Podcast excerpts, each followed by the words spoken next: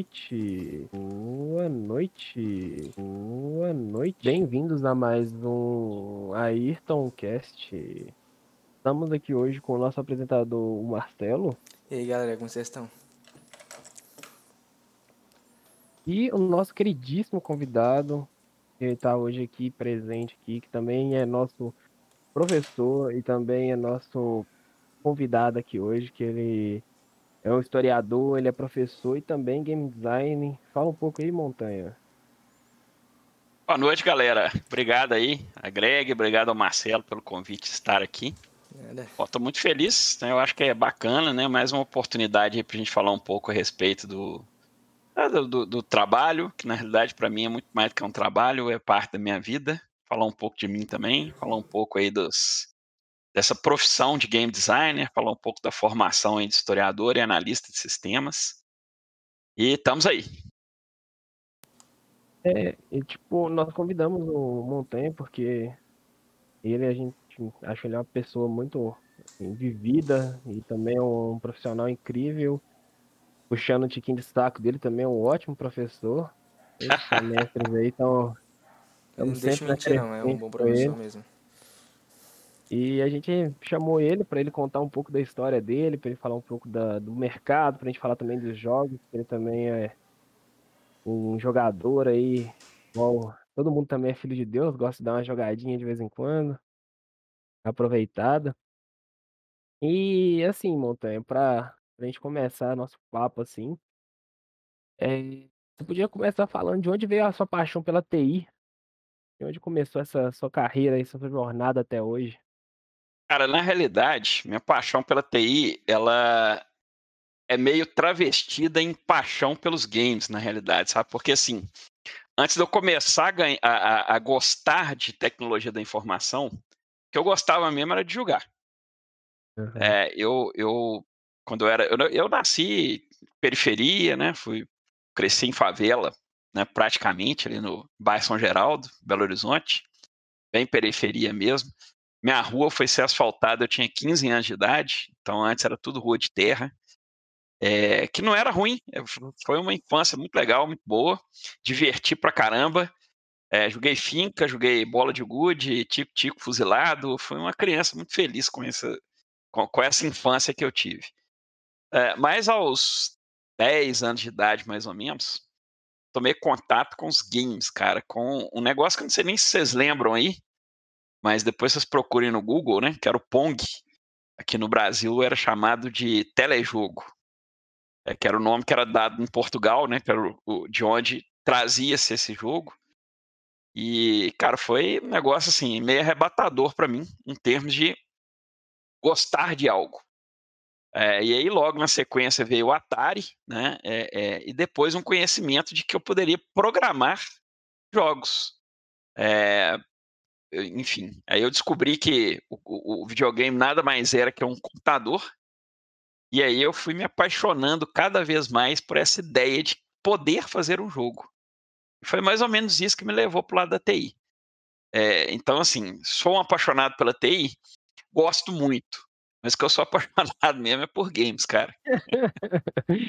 É, eu falo da, de mim mesmo, provavelmente o Marcelo também, provavelmente todos nós vamos para a área da TI por causa da mesma coisa, por causa dos jogos. Sim, sim, sempre assim. Paixão pelos jogos, você fala, nossa, eu vou virar um desenvolvedor e tal. Aí você chega na faculdade, você vê que é aquele perrengue todo, que não é só mil maravilhas. Você vê que não é a coisa, tipo, linda e maravilhosa. Aí você já fica, pô, vou ficar só no meu videogame aqui mesmo, que tamo, tamo, tamo feliz com isso. Mas é assim, Montanha, quando você começou sua, sua carreira, você já trabalhou em vários lugares e tal. Sua, seu foco mesmo era chegar no final desenvolvendo jogos mesmo? Cara, sempre foi. É um negócio interessante, assim, eu, eu, eu... Como eu estava falando para vocês lá atrás, né, é, eu fui uma criança nascida e crescida é, em favela praticamente, cara. É, é, hoje em dia não se usa mais essa expressão favela, né? Mas eu gosto, porque para mim tem esse valor sentimental aí de, de falar de favela, né? É, é, me, me, leva para o lugar de onde eu cresci. Isso não é ruim, isso é uma lembrança boa, uma lembrança legal. É, em determinado momento da minha vida, eu tive contato, como eu falei, com videogame. É, e meu irmão ganhou uma bolsa para estudar na PUC, uma bolsa social. E por meio dessa bolsa, ele começou a estudar é, eletrônica, na realidade era engenharia elétrica, né, com algumas cadeiras em eletrônica. E lá ele teve contato com um microcomputador, que era na época um TK-85, cara, um computadorzinho que você ligava na televisão e você fazia programas bem rudimentares. E eu, assim, sem saber que era difícil, comecei a pegar esse computador para poder jogar. A gente usava fita cassete para colocar os jogos no computador e jogava na televisão.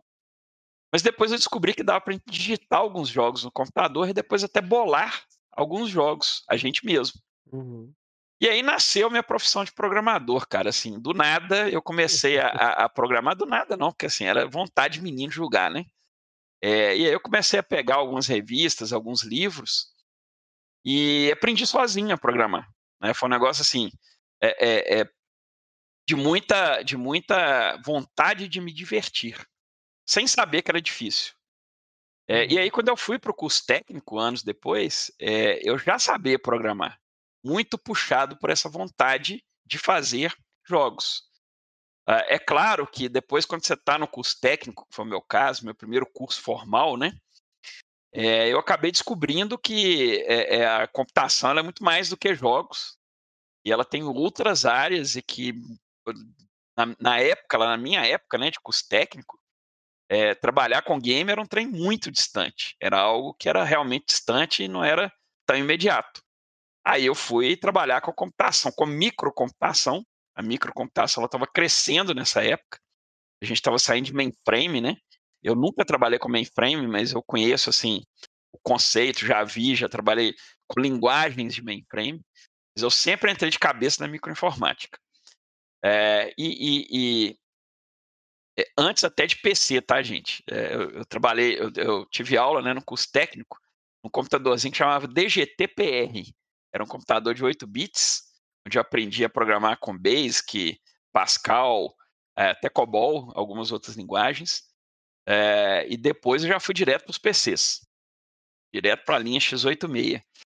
É, sempre com essa vontade de programar jogos.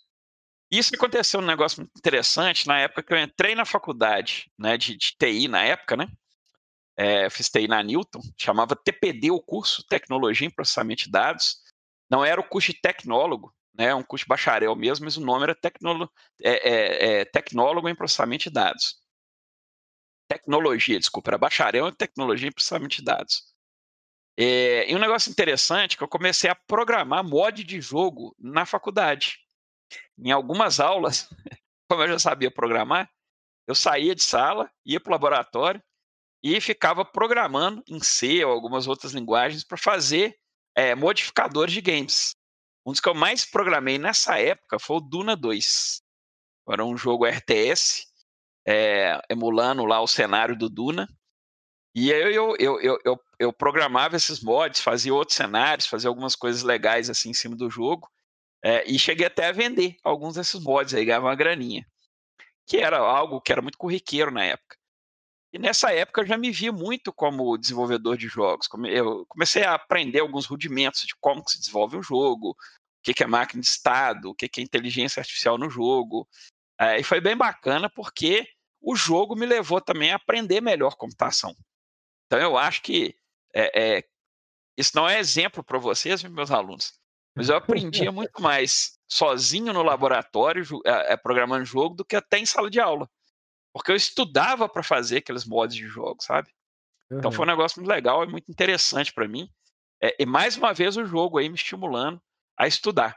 Então eu digo que o jogo me tirou da favela, o jogo me estimulou até uma primeira profissão, que foi a área de TI, né? E mais tarde também eu me encontrei com o jogo em outras áreas, até na área de história também encontrei bastante com o jogo. Foi assim que é, é, é os jogos me julgaram para a área de TI e nasceu aí essa uhum. profissão. E, tipo, é legal saber disso da, da sua parte, porque mostra que basicamente todo, entre as profissionais de TI começa do mesmo lugar, pela paixão pelo um jogo, alguns jogos específicos, e ele vai pensando, nossa, vou desenvolver uma coisa para esse jogo, vou desenvolver uma coisa para aquela. E essa paixão sempre vai aumentando, igual a gente sabe, pelas suas aulas e pelo que você já contou pra gente, que a paixão dos jogos em você tá cada vez maior, tanto pelo lado da de ser um historiador, como também ser um desenvolvedor de jogos. Então pra você essa essa experiência de você pod de saiu do lugar que você estava e hoje em dia tá naquele foco todo que você tinha e ainda tem todo aquele contato e toda aquela aquela paixão pelos jogos, isso é muito foda de ver, tipo, da sua do seu da sua parte essa essa paixão pelos jogos. Sim, sim, é é eu cara, isso aí pra mim, eh, eu só vou voltar um pouco atrás, eh, eu acho que as trajetórias dos profissionais de TI, elas são múltiplas, tá. Aham. Esse de nascer pelos jogos, eu acho que tem alguns algumas pessoas que são assim, outras, eh, a gente tem exemplo de professores de vocês lá que, assim, começaram eh eh, começaram na TI bem mais tarde, né, ou às vezes só na faculdade que caiu a ficha, então isso é muito normal também, tá.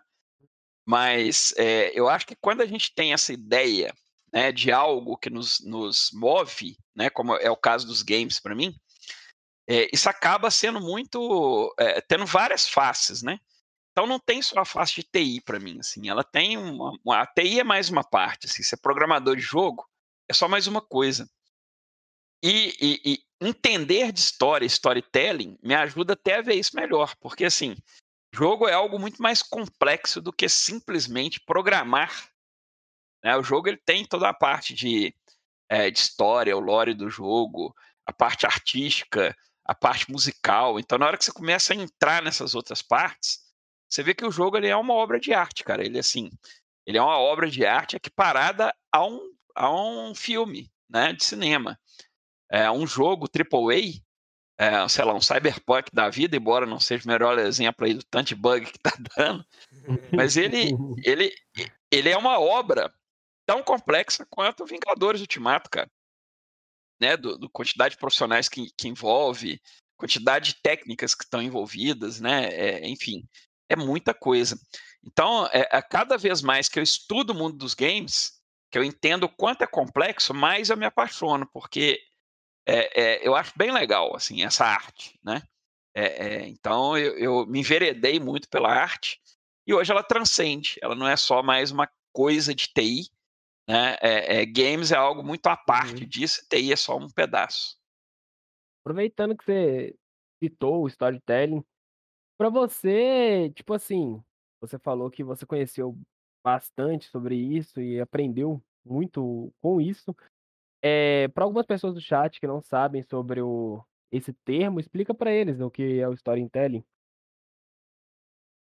Olha só, storytelling, eh, vem do inglês, né, telling é contar, né, ou contação, e story, né, eh, porque lá no lá em lá no na língua inglesa, nós temos 2 palavras pra falar de história, né.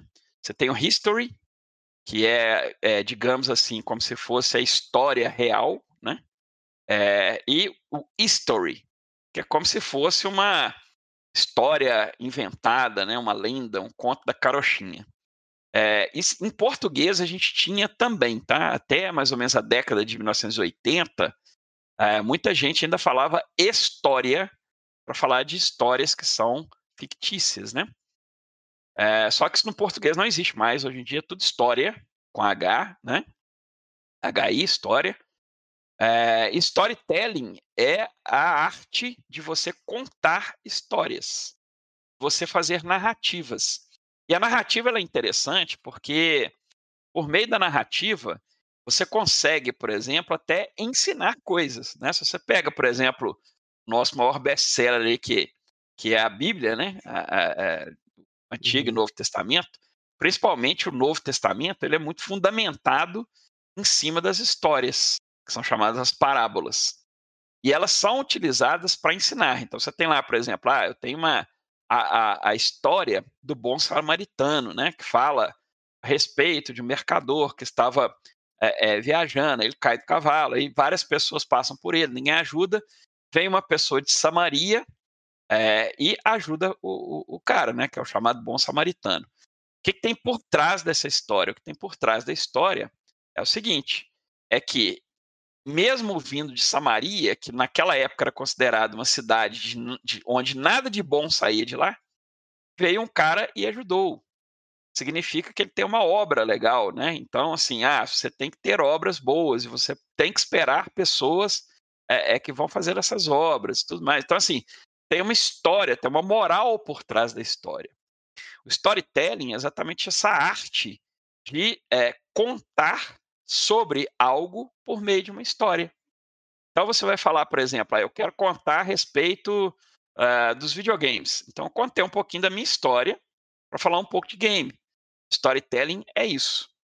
Quando a gente aplica isso para o mundo dos jogos, nós vamos falar que é a lore do jogo, né? a lenda do jogo, o storytelling dentro do jogo, exatamente você contar. É você pegar, por exemplo, é, as histórias de Runeterra né, e começar a falar um pouco a respeito do League of Legends pelas histórias de Runeterra. É você falar de Azeroth e começar a contar a história do World of Warcraft pelas histórias de Azeroth. São é, é, mundos fictícios, Runeterra, é, Azeroth, são mundos fictícios, mas que têm suas histórias. E os games, eles são construídos em cima dessas histórias. Então é isso que é o storytelling. É você fundamentar como você conta essas histórias. E é uma parte que eu me apaixono demais, eu acho muito legal. Né? Gosto pra caramba dessa, dessa área. É, isso também me levou muito pro lado da história, não só isso, assim, eu gosto muito de mitologia grega, né? É, quando eu era uhum. criança, eu lia muitos livros de mitologia, também me levou a fazer curso de história, mas é, é, ter essa fundamento, essa fundamentação científica sobre como contar histórias também me ajudou no storytelling de games, né? Que é onde entra aí a minha formação como historiador. Então é mais ou menos isso aí que é storytelling. É igual a gente tem costume de falar assim que os jogos mesmos, eles ensinam muita coisa pra gente, usando o storytelling para diversas coisas. Exemplo mesmo que a gente tem aí, que passou pelo menos um pouquinho na vida de todo mundo, é o God of War com a mitologia grega no comecinho lá. E tipo assim, para todo mundo foi um aprendizado enorme, porque você descobria várias coisas e você acabava, quem tinha acesso à internet na época e tudo mais, pesquisava bastante sobre os deuses, sobre o que eles eram, o verdadeiro poder deles, que não era apresentado no jogo. Isso acabou, tipo, levando várias pessoas pro lado da mitologia, que, tipo, aquela paixão envolvida com a mitologia, saber bastante coisa sobre a mitologia também. E a mesma coisa aconteceu com Assassin's Creed também. Que, tipo, desde quando começou, eles vêm falando da guerra civil, vêm falando de é, impérios, vem falando também da, um pouco da pirataria. Então isso acabou levando várias pessoas a pesquisar mais sobre, aprender mais sobre isso por volta, isso por meio de história do jogo, por meio daquele contexto todo que ele queria passar por trás, aquele ele poderia te deixar bem a par de toda a história que ele tinha por trás daquilo que ele queria te mostrar. É, uma coisa que eu acho bem interessante, né, esses jogos assim, é que ele usa do jogo como algo, algo contexto histórico real, de uma forma lúdica, que acaba divertindo quem está jogando e ao mesmo tempo ensinando, né? E é passando uma visão histórica de certo tempo e ao mesmo tempo não deixa de divertir quem, quem tá jogando, né? Sim, sim, é, é exatamente por aí, gente. Eu acho que vocês mataram é, é, a charada, eu acho que o ponto é esse. Inclusive, minha pesquisa de mestrado é essa, tá? Eu gosto tanto de game, gente, que eu, que eu tava no meio de um mestrado, eu desisti dele, porque eu me apaixonei por outra ideia, é, saí fora de um, entrei em outro. É, que eu, primeiro eu estava fazendo mestrado na área de ciência da informação, tinha mais a ver com a área de TI e tudo mais. Mas em determinado momento, cara, eu vi assim, não é isso que eu quero. Eu quero fazer pesquisa com games e eu quero fazer pesquisa com educação. E com história, se possível, né? Que são três coisas que eu gosto mais. É, e minha pesquisa, é, finalmente, né, eu fui para o lado aí de é, aprendizado de história por meio de games. E a minha pesquisa de mestrado é exatamente isso que vocês falaram. Inclusive, é, é, todos esses jogos eu cito na minha pesquisa de mestrado, né? como que as pessoas aprendem, por exemplo, ah, eu quero aprender sobre. É, é, na realidade é ao contrário, né? Ninguém pega o jogo assim, pelo menos os jogadores falam assim: vou pegar o jogo para aprender mitologia. Não é assim que funciona, né? Na realidade, uhum. o cara joga e o jogo é, é, acaba tendo como, entre aspas, aí, esse efeito colateral benigno o fato do cara querer saber mais a respeito daquele tema. E é interessante porque assim você tem várias interações, né, é, de mitologia grega. Então você falou aí, por exemplo, que é uma coisa que eu até cito também na minha pesquisa de mestrado, é, o, o, God of War, né, você tem uma relação com ele, que é como se fosse uma novela, né? Você está ali julgando com é, o deus da guerra, né, que é o God of War. É, não vou, não tô dando spoiler, que o próprio nome do jogo já é isso, né, gente? É, e ele detona todos os deuses e tal, mas é legal porque ali no meio do caminho você tem uma espécie de uma novela, né? O storytelling dele é muito focado em te deixar imerso é, em primeira pessoa ali do que está se passando. Mas você tem outros tipos de interação que são muito legais também. Você tem uma interação, por exemplo, do é, Age of Mythology ou Age of Empires também, que são dois jogos muito legais. Mas ela é uma interação mais de fora, né? Como se você estivesse vendo um tabuleiro de um jogo. Você não está ali dentro, imerso na história. Mas a história permeia aquilo ali.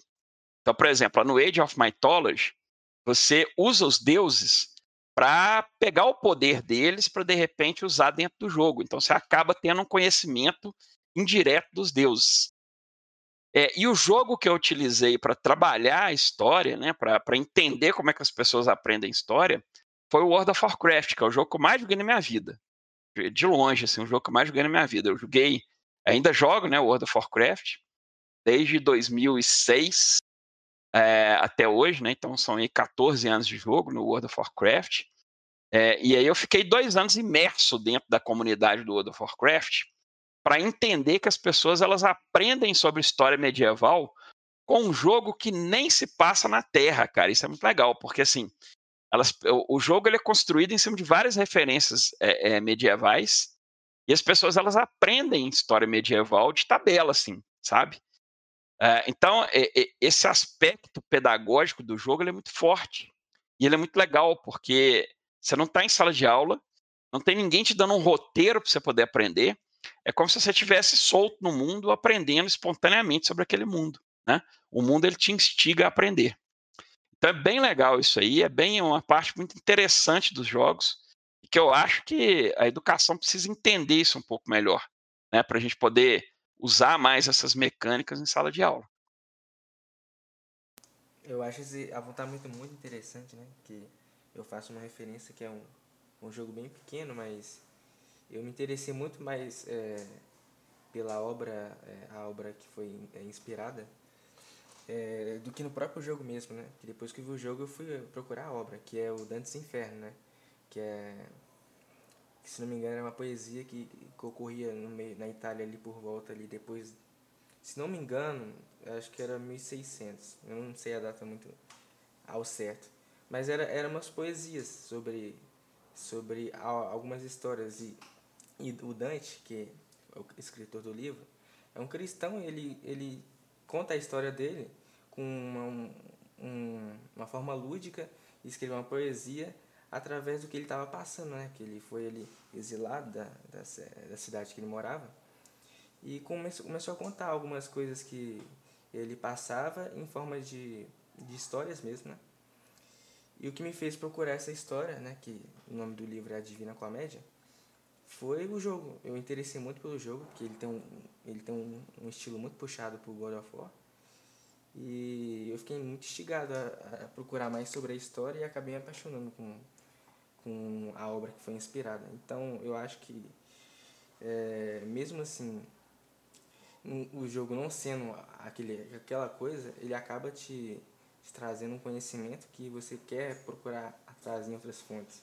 E eu acho isso bem bacana, porque, porque se é, outras pessoas assim, que não tivessem acesso a alguma coisa pequena, não teriam acesso a outras coisas que são mais escondidas. Então, a função é, do storytelling em jogos assim para contar uma coisa e trazer é né uma coisa que não está tão tão em voga eu acho que é bem interessante né uma coisa que deve ser bem explorada pelo mercado Marcelo, isso que você falou, cara, é, é, é, é, tão legal e assim, eu fico tão feliz com isso, sabe por quê? Hum. Porque é exatamente isso que eu tô falando, cara. Olha só, se alguém tivesse eventualmente pedido para ler isso na faculdade, né?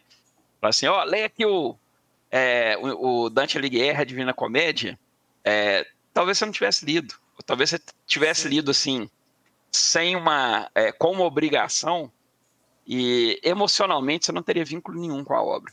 Sim, porque se é... falasse era poesia, não sei o que, de tantas páginas, se eu não me engano, são três livros que no total dá mil e tantas páginas, eu falei, ah, não, ia, não iria ler, mas pelo jogo que eu vi que é uma construção muito bacana dele do, do inferno, do purgatório, eu falei, mano, eu vou atrás porque eu gostei do jogo e além disso eu quero conhecer mais sobre como Dante escreveu aquela obra. Exatamente, e, isso aí, cara, é que é um negócio legal pra caramba, por quê? Né? Que é o que eu, que eu, que eu tava te contando aí, né?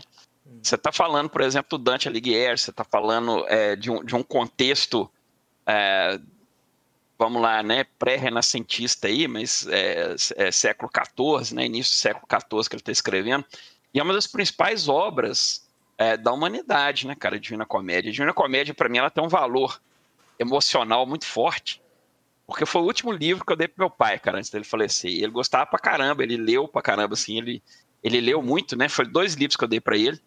Um é a Divina Comédia, deu tempo dele ler. É...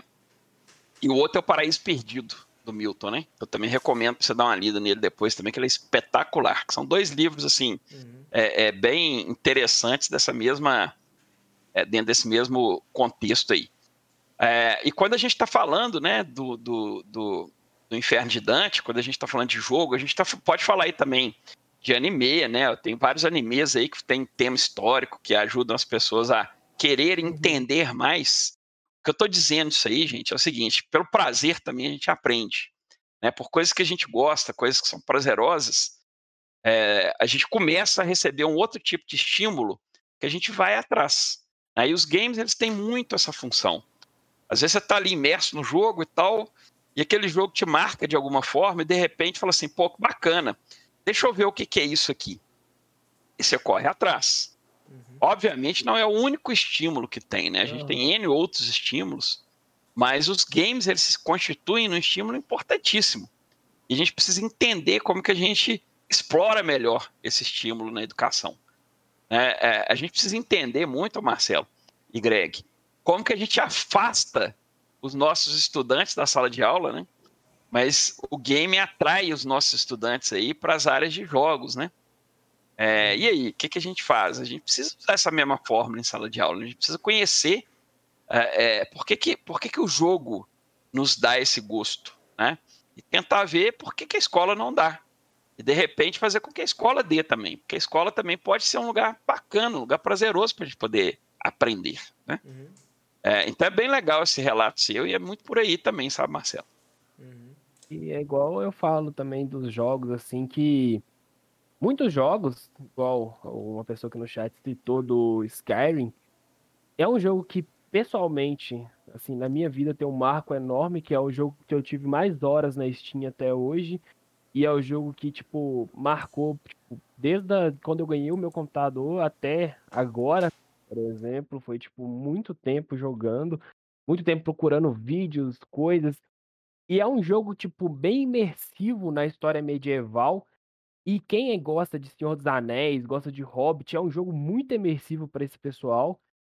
Tipo, tem aquele cenário de dragões, é, criaturas, orcs, goblins, tipo assim, te permite você ser um personagem que pode enfrentar qualquer monstro desse a qualquer momento, qualquer instante do jogo. Basta você procurar eles, e tem diversos vídeos, diversas coisas ensinando, e fora isso, tem as DLCs de lobisomem, vampiro, Dovahkiin, que, tipo assim, deixa o jogo mais criativo e, tipo, muito melhor para as pessoas jogarem.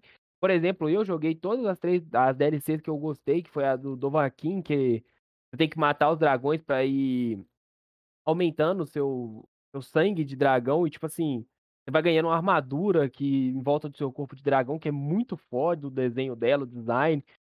É, você vai fazendo igual do vampiro, que você pode chegar no final e virar o Drácula, que é tipo uma história incrível também por trás do Drácula, assim.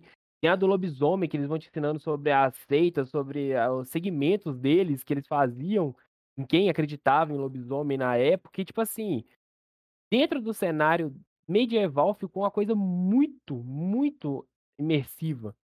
Porque, tipo assim, é uma coisa que para quem jogou, para quem já jogou, para quem tem várias e várias horas desse jogo, ele vê que, tipo assim, por mais que ele jogue, ele nunca chega no ponto que ele fala: "Porra, não tem mais nada pra fazer", sabe. Porque sempre tem um reino pra você botar o terror, por exemplo, sempre tem um lugar que você consegue conversando com os NPCs, você consegue descobrir uma história nova sobre aquele lugar, e tipo, deixa o jogo muito imersivo pra quem gosta daquela cenário medieval, sabe.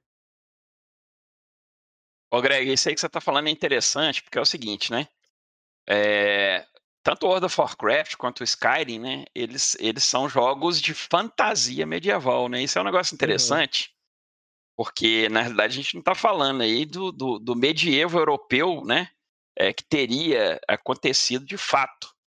A gente tá falando aí de de de um mundo de fantasia.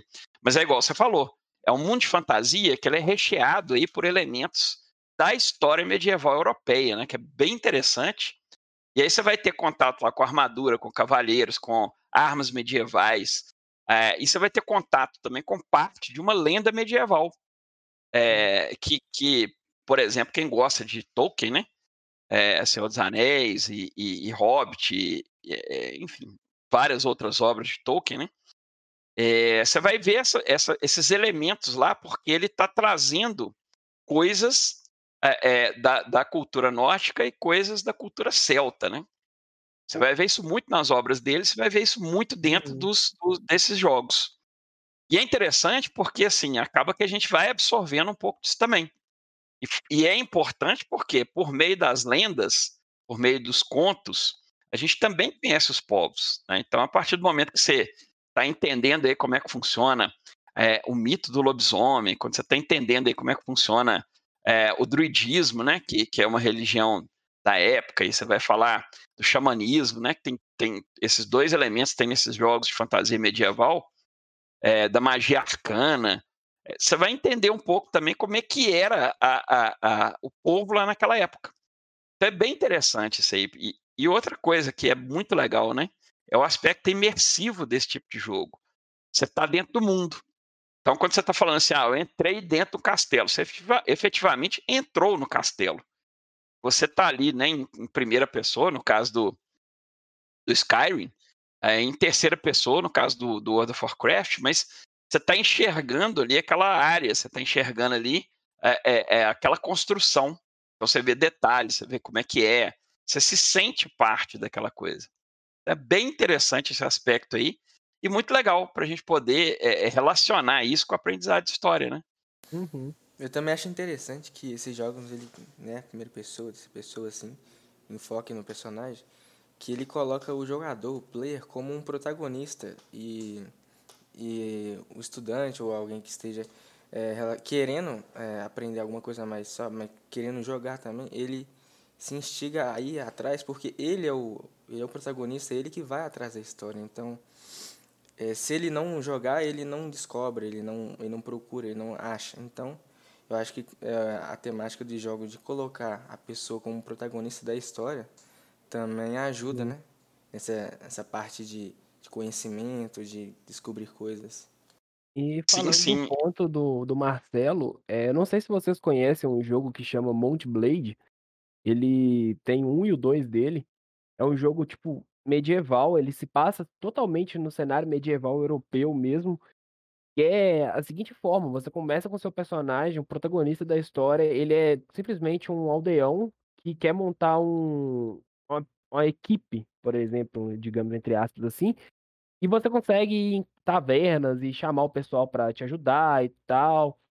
Tipo assim, o cenário dele vai crescendo ao ponto de você conseguir entrar em reinos, conversar com os reis, virar vassalo, virar lorde, de conseguir controlar uma uma como é que eu falo? Eh, uma guerra inteira, tipo, ali na sua frente, você colocar os soldados em ordem, esperar eles vim atacar, ou atacar, começar o ataque, e tipo assim, tem diversas, tipo, classes lá, tem os arqueiros que você contrata, tem cavalaria, e você fala assim: "Ah, mas deve ser tipo um Total Home War, que você entra no combate, você vê tudo de cima", não, você vê tudo de primeira pessoa ali dentro do combate, totalmente imersivo, com sons, o seu cavalo trotando, você passando e, tipo, igual fazem filme mesmo, os caras cortando o outro ao meio ali no meio da batalha. E, tipo, isso é muito imersivo, porque, tipo assim, te deixa naquele mundo que você vive o medieval do jeito que ele era, tendo que pagar os tributos, dependendo da sua aldeia, tendo que defender a sua aldeia, às vezes vikings ou pessoas que vão invadir ela, assim, sem mais sem menos, destruir ela e matar todas as pessoas que estavam ali dentro. Você tem que, você tem que respeitar os, as alianças dos reinos, tem os cercos em volta do castelo, que demora, tipo, horas do jogo para se fazer, que não é uma coisa que você cria, cria o cerco, eles constrói, vai horas e horas ali. E, tipo, é um jogo muito imersivo para quem quer conhecer a história medieval, quem quer crescer pro lado da história medieval, você conhece muita coisa. E, igual falaram aqui no chat, tem 300 cenários de guerra diferentes. E, tipo, se você pensar, ah, não, toda vez que você entra em guerra é um cenário. Não. Dependendo do lugar do mapa que você entra, é, é aquele lugar. É aquele lugar. Eles pegam a área de, se eu não me engano, são 2 km por 2 km de área, de cenário, e constroem um lugar no lugar que você iniciou a batalha sempre todos os lugares do mapa são construtíveis. Às vezes, se você constrói do lado de um castelo a batalha, você vê o castelo pelo lado de fora e, tipo, é muito imersivo o, o tamanho que eles conseguem deixar a história do jogo, o conteúdo que o jogo traz para você. Sim, eu, eu, o Greg, eu, eu, lá no início da minha pesquisa, né, uma das coisas que a gente tinha que fazer é escolher o jogo, né, cara, assim, qual jogo que eu vou é, trabalhar dentro da pesquisa, porque são, cara, foram dois anos, né? Então, a primeira uhum. coisa, você tem que saber onde que você entra. E Mountain Blade foi um dos que eu cogitei trabalhar, cara. Eu, e eu acho ele fantástico, realmente fenomenal, e é tudo isso que você falou mesmo. É, a, a, grande questão de eu não ter ido para ele, né, é, é, muito mais o estilo e como você joga, porque um dos requisitos que eu coloquei lá no jogo, né, que eu queria estudar, era um jogo que é, é ou fosse um jogo que você jogava sempre com muita gente, é, e talvez é, chegasse a ser um MMO. Por isso eu fui para o World of Warcraft, mas eu cheguei a, a, a pensar Mountain Blade é, e cheguei a pensar também em alguns jogos da mitologia grega e jogos de é, Segunda Guerra Mundial ou Vietnã, uhum. porque a minha especialidade é Grécia Antiga e eu estudei bastante coisa dos Estados Unidos também. É, e confesso para vocês que eu sabia muito pouco de história medieval, né? Assim, muito pouco para um historiador.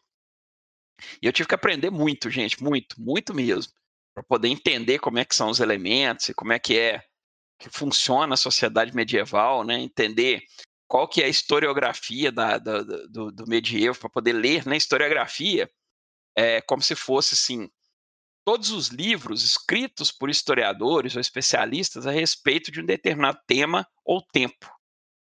Então, é, historiografia é pegar os livros de historiadores sobre, por exemplo, é, a Europa medieval. Então eu tive que estudar bastante, muita coisa para poder entrar nisso. E o Mountain Blade seria realmente é, é, um dos jogos que eu ia jogar. Mas, pelo fato dele não ter essa característica né, de um MMO, é, eu optei pelo World of Warcraft, que aí eu fui para inclusive para um jogo que para mim é muito mais seguro, porque eu jogo ele há muito mais tempo, né? Uhum. Então eu conheço a comunidade, entendo como é que funciona e, e, e foi muito mais simples para eu fazer a pesquisa. E, tipo, igual você também citou o exemplo dos animes, igual a Netflix colocou um original dela agora, que é o Sangue de Zeus. Eles usam, tipo, diversos é, nomes da mitologia, grandes nomes e filhos, e são semideuses também. Eles usam uma vasta quantidade de personagens no Sangue de Zeus, que acaba você aprendendo, entre as poderes que eles tinham, é, o tipo de coisa que ele fazia, o tipo de trabalhos que eles tinham no Olimpo, e, tipo, ficou uma série que você assiste não só com o intuito, tipo, de ver o protagonista crescer na, no anime e de derrubar o, o vilão, por exemplo. Não, tem todo um contexto, tipo, dos deuses trabalhando junto, dos deuses não podendo interferir nos seres humanos porque é errado a visão deles. E, tipo, é uma, um anime muito foda. Pra quem não assistiu ainda, eu recomendo assistir, que se não me engano, são só 12 episódios. E, tipo, é muito bom. É muito bom. Ficou construído de uma forma muito boa pela Netflix. Cara, tudo que envolve Grécia Antiga e Clássica, para mim, é, é, assim. Eu vou direto, né? Eu não tenho jeito, assim. E Sangue de Zeus, eu assisti no dia da estreia lá que começou, eu vi. cara, é, é, é para mim é espetacular o, o, o, anime, assim. Gostei demais. Achei que ele tem, inclusive, uma pegada de animes mais antigos, né? É, uhum. Da minha uhum. época, assim, porque muita gente pensa que anime é uma coisa nova, não é. Né? Eu, na minha infância, assistia anime pra caramba. O que eu mais assistia lá era Speed Racer. E o que eu mais gostava, cara, era o Patrulha Estelar. Espetacular esse, esse desenho, assim. Para quem nunca quem gosta de anime nunca assistiu, procurem Patrulha Estelar. Tem no YouTube, tem inclusive o live action dele, que é muito bom também. É, e o Sangue de Zeus, cara, foi assim um presente para mim esse ano, tá? Eu tive dois grandes presentes aí na área de, de séries, né, e TV, que foi para mim foi o Sangue de Zeus, o primeiro, e o segundo foi Mandaloriano. É, e, e, cara, o Sangue de Zeus é isso mesmo, é bem interessante. É, e tem duas coisas em termos de narrativa, de mitologia, que eu gostei demais esse ano. A primeira foi Sangue de Zeus, e a segunda foi um jogo que eu estou jogando ainda, que é Immortals Phoenix Rising. É, e, e, a peculiaridade né, da, da narrativa dos, dos, deuses gregos, e eu posso estender isso para todas as outras mitologias, né? É, inclusive a própria judaico-cristã também é muito em cima disso. É, você não tem as histórias todas fechadinhas, né? Do tipo assim, ah, é Zeus era assim, nasceu assado e tal. Não, é uma coletânea de documentos narrativas, né? É, a própria mitologia grega, você não tem é, apenas um lugar que te conta como é que foi. Você tem vários livros, você tem várias narrativas, uh, você tem a Teogonia de Asíodo, você tem a Ilíada e a Odisseia, né, de, do, do, do, Homero. Uhum. Você tem alguns outros, outros livros que vão contando, você tem é, é, História de Hércules, você tem é, é, é as Traquínias, né? Você tem várias histórias que falam um pouco a respeito dos deuses. E nada impede de você ter outras visões e outras histórias estendidas. É exatamente o que acontece. Sangue de Zeus e Immortals Phoenix Rising. Uhum. Onde você tem usando aquela mesma estrutura dos deuses, os nomes, os personagens, o que cada um faz, só que você conta uma outra história ali que teoricamente teria acontecido no meio do caminho, né? Claro, é uma fantasia criada pelos autores, mas eu gostei demais, porque elas ficam muito orgânicas ali no meio. E Phoenix Rising, né, para quem não conhece, assim, é muito engraçada a narrativa, porque é o Zeus, né, e, e o... E o... É, é, gente, é o Zeus e o... É, é, poxa, esqueci o nome dele, o pai, o pai, dos, o pai do, da humanidade, é na mitologia grega, é o, o Prometeu, né? Prometeu, que é considerado o pai da humanidade, porque ele dá o fogo, né? Que simboliza toda a sabedoria, né? Para a humanidade. O Zeus fica invocado com ele, manda acorrentá-lo é, é, no monte, onde um abutre viria comer o seu fígado toda noite. É, e aí tem os dois dialogando. É engraçadíssimo, cara, os dois brigando lá para a história, né? Enfim, é, é, se você recomenda o Sangue de Zeus, eu recomendo Immortals Phoenix Rising também, para quem quer aprender um pouco a respeito de mitologia e ter uma história muito divertida. É, tipo, são histórias que a gente conta assim, igual o Sangue de mesmo. Ele usa nomes de alguns semideuses e deuses que são os nomes que a gente não tá tão familiarizado assim. Isso acaba levando a gente a pesquisar sobre e acabar descobrindo que era um cara que você já conhecia. Era um semideus, um deus que você já conhecia. Ele só não está usando aquele nome que você já é mais familiarizado. Por exemplo, o Hércules no, no Sangue de Zeus. Ele não está usando o nome dele de Hércules, por exemplo. Não é um nome dele próprio, mas ele aparece na série também como semideus. Tanto é na hora que o, Zeus chega com ele no Olimpo, ele tá lá também, só não tá usando o nome dele. E, tipo, te leva a pesquisar e você acaba descobrindo. Pô, é só o Hércules.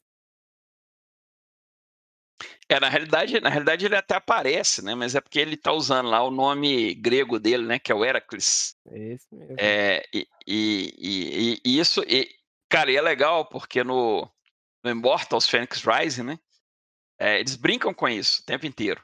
Né? O, o, o Zeus ele fala, né, com o Prometeus Falou assim, não, é porque agora eu vou chamar o Hércules, né? E o Prometeus falou assim, é, mas todo mundo conhece de Hércules. Faz essa brincadeira. Mas é porque Hércules é um nome mais latinizado, né? Do, do, uhum. do Heracles, né? O nome, o nome grego dele é Heracles. É, e é interessante porque sim, ele aparece lá na, na série, né? Aparecem é, é, outros personagens, né? É, que, que são da mitologia. Se não aparecem fisicamente, eles aparecem com histórias, eles aparecem com os artefatos, é, é, e, e, isso é muito legal, né? bem interessante para que é, nos instigue né? a procurar para saber quem que é aquela pessoa, por que, que ela está agindo daquela forma, a própria trama principal, né? É, isso não, não, é spoiler, porque história onde tem Zeus vai ter isso, tá, gente? É, a história principal ela se dá em função de uma traição de Zeus à Hera, né? É, e, cara, várias das histórias da mitologia elas nascem da traição de Zeus. Tem até um professor meu que brincava falando assim: se Zeus fosse vasectomizado, né, ou seja, se ele fosse impedido de ter filho aí por uma cirurgia, é, metade da mitologia grega não existia. Eu ainda acho que Exatamente Zeus é isso, né, cara? Né? Eu, Tanto... eu falo. Eu falo, tipo, desse mesmo argumento que você usou, que Zeus eu pesquisando, porque eu falo que eu conheço de mitologia, mas não tão tanto assim que eu falo que eu sou dominado. Eu pesquisando mesmo, depois de assistir o Sangue de Zeus, eu fui descobrir que metade praticamente dos semideuses tem o sangue de Zeus. Então, tipo, você vê que as traições que ele cometia eram, tipo, todas, sabe? Toda, toda hora ele tava cometendo uma traição diferente, por isso que ele gerou tanta confusão pro Olimpo. É, exatamente. Ele, ele é o cara que arrumava confusão. Ele é o cara que é, ele tinha toda essa questão de compulsão dentro dele. E aí tem algumas explicações sobre. E é interessante, tá, gente? Aí que entra a parte legal da história, né? Você começa a entender um pouco a, a cultura, né? Como é que era a civilização da galera lá, por meio até das histórias deles, né?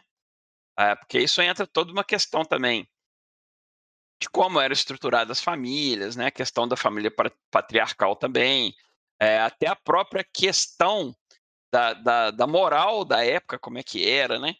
E você vê, por exemplo, Zeus, ele, ele várias vezes ele se, ele se é, transmorfa ali, né? ele, se, ele se modifica, né? ele se, ele se é, transmuta em um animal para poder seduzir as, as mulheres, ou ele toma o aspecto do homem. Então ali ele está deixando falar também que ele que, que as mulheres não eram por natureza infiéis, né? mas elas eram é, facilmente enganadas, elas eram facilmente seduzidas.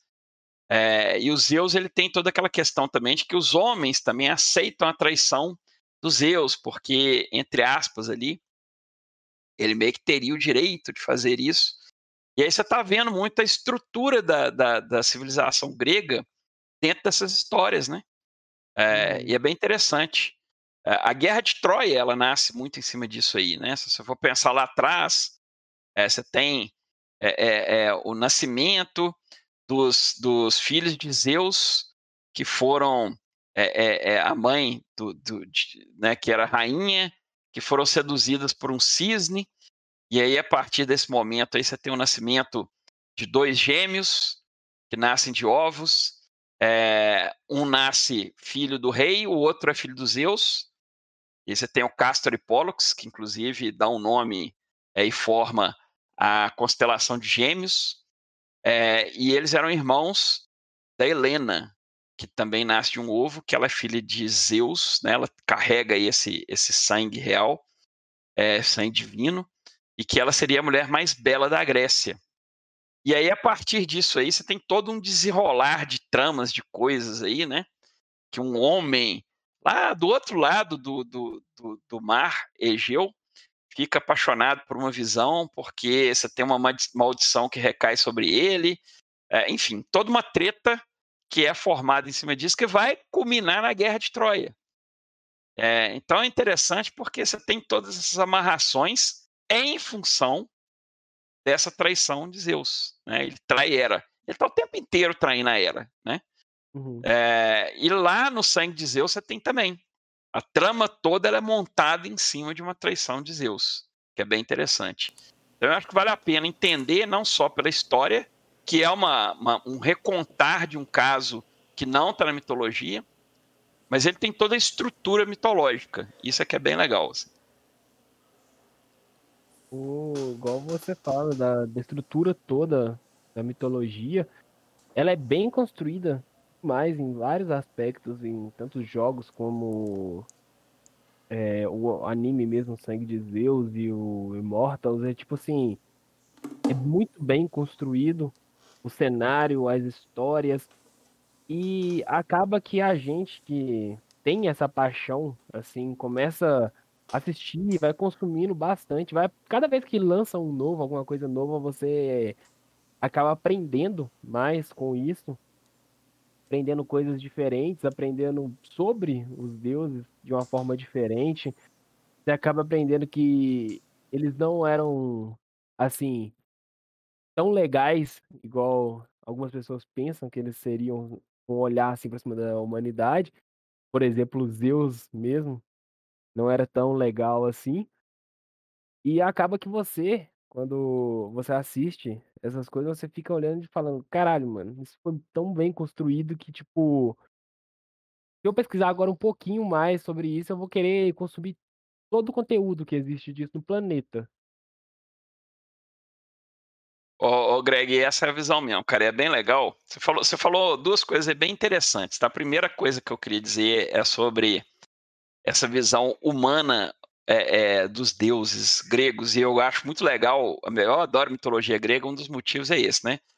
Os deuses, eles são retratos do, do, do, do ser humano, né, cara? Assim, eles é, têm as virtudes, mas eles têm todos os defeitos e todas as falhas. No caso deles, inclusive, é muito exacerbado, inclusive, né? Assim, ah, você tem uma deusa lá que ela é vaidosa, ela, ela, ela representa beleza e tal, então é bem extremo, né? Afrodite, ela, ela é extrema nessa questão da paixão, do amor, da beleza. É, o Ares, ele é um cara belicoso, ele é um cara que briga à toa, né? Ele é um cabeça quente, ele é extremo nisso aí. É, e você tem um, um, deus ali que ele é ele está sempre se rendendo né, às paixões terrenas, né? É, é, a ter homens e mulheres, né? E, e, no caso dos Zeus ali, a gente está falando só de mulher, não, tá, gente? A gente fala de homem também. O Zeus ele trai era é, é, não só com mulheres, né? Você tem um caso clássico dele lá, é, que é o rapto de Ganimedes. Ganimedes é um rapaz pelo qual ele se apaixona e ele rapta esse rapaz e leva ele para o Olimpo é, que ele inclusive vira, entre aspas, lá o garçom do Olimpo, né, o Ganimedes. E você tem uma história, uma história bem famosa, que é o Rápido de Ganimedes, que gera história, gera uma, uma, um quadro, é uma estátua, você tem várias coisas aí com referência a isso. Então, o Zeus ele é extremo nessa parte também, né, dessa parte da, da paixão, da cupidez, da paixão carnal, né, de querer, de querer trair, de querer é, não ser fiel, né? Então você tem todo esse extremo. E isso é muito bacana, porque os deuses eles não são perfeitos. E entra uhum. numa outra parte que eu queria contar, né, que eu queria falar para vocês, que é a questão de que uma obra de arte ela fala muito mais do tempo que ela foi produzida do que do tempo que ela está retratando. O que, que eu quero dizer com isso? É, quando vocês veem uma história, né, por exemplo, Sangue de Zeus, ele está falando muito do tempo atual, talvez até mais do tempo atual do que da, do, do, da Grécia Antiga, né? É, é, é claro que é um mito, que é uma recontagem daquele mito antigo, mas você vai ver muitas características da, da, da nossa cultura hoje é, pesando ali em cima dessa história do sangue de Zeus. Né? Você vê, por exemplo, ali uma espécie de uma redenção de Zeus, né? de uma bondade é, colocada nele. Você vai ver o Hades ali como uma maldade, entre aspas, né? porque você tem que ter uma representação do bem e do mal. É, e isso é uma coisa muito nossa, né? muito ocidental, muito cristã, porque a gente tem que ver o bem tem que ver o mal. E não era muito o retrato do, da mitologia grega, né? Você não tinha muito essa ideia de bem e mal é, como uma coisa separada da outra, uma coisa antagônica à outra, não. É, o Deus ele tinha as facetas dele. Ele tinha essas, essas coisas de ter virtudes e ter vícios né, nessa mesma, é, na mesma entidade. E o Hades ele não é mal, né? E Zeus não é bom. E a gente representa isso hoje dentro da nossa é, cultura, porque eu acho que a gente precisa ver isso, né? A gente precisa ver um Deus bonzinho e precisa ver um Deus malzinho.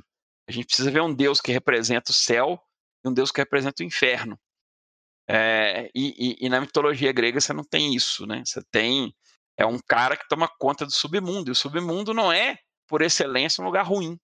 O submundo é para onde vai todo mundo. É, a exceção de alguns escolhidos que vão para um lugar muito diferente que é o Campos Elíseos. É, que muita gente associa ao paraíso cristão, e não é. Né? O Campos Elíseos, na realidade, ele é o lugar dos escolhidos. Né? Ele é um, ele é um, ele está um passo do Olimpo. É, e nem o Hades é o inferno, né? O Hades é para onde vai todo mundo, galera. Vai todas as almas vão para lá. É, é, e, e, aí você tem uma outra vida, né? Você tem um, é, é, vários lugares no Hades e tal, né? Você tem danações no Hades e tudo mais, porque as, algumas pessoas merecem a danação. É, mas não necessariamente que todo mundo vai se ferrar lá no Hades, né? Então é uhum. interessante essas duas coisas que eu queria falar, né? A primeira é que você tem um retrato dos deuses é, na mitologia grega bem é, em cima de vícios e virtudes. Quando você vê uma obra de arte dela aí, dessa aí, tipo Sangue de Zeus, ela te fala muito mais do seu tempo do que do tempo que ela está retratando. Então você vai falar muito mais da atualidade do que da Grécia Antiga por uma, por uma obra de arte dessa. Uhum. Que é legal também para a gente poder estudar, né? E tem vários filmes, assim, que a galera pode assistir que contam uma história, tipo, muito boa pro lado de, dos Zeus, de, de deuses, assim. Igual Percy Jackson, por exemplo, é, é o Deuses do Egito também conta só com um pouco da mitologia do Egito, que é muito incrível também. Tem também é, Imortais. E por aí você vai em diversos, consegue achar diversos filmes que contam as histórias de, de deuses Assim, tipo, em vários aspectos, você pode achar em Fúria de Titãs, o próprio Hércules mesmo, que tem um filme próprio, que é, se eu não me engano é até estreado com o The Rock nele, que é um incrível. Tem o filme de Troia também, que é bem mais antigo e é muito incrível também.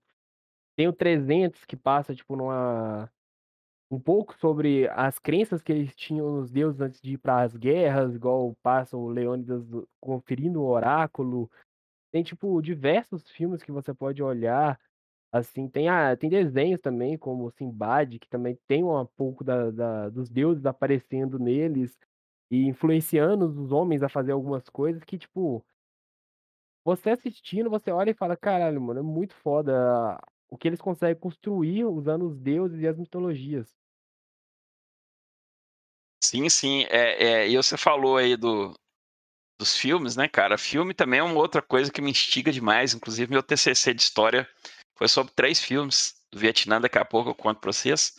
Mas falando de filme de, de, de mitologia e filme da Grécia Antiga, tem vários que são muito interessantes.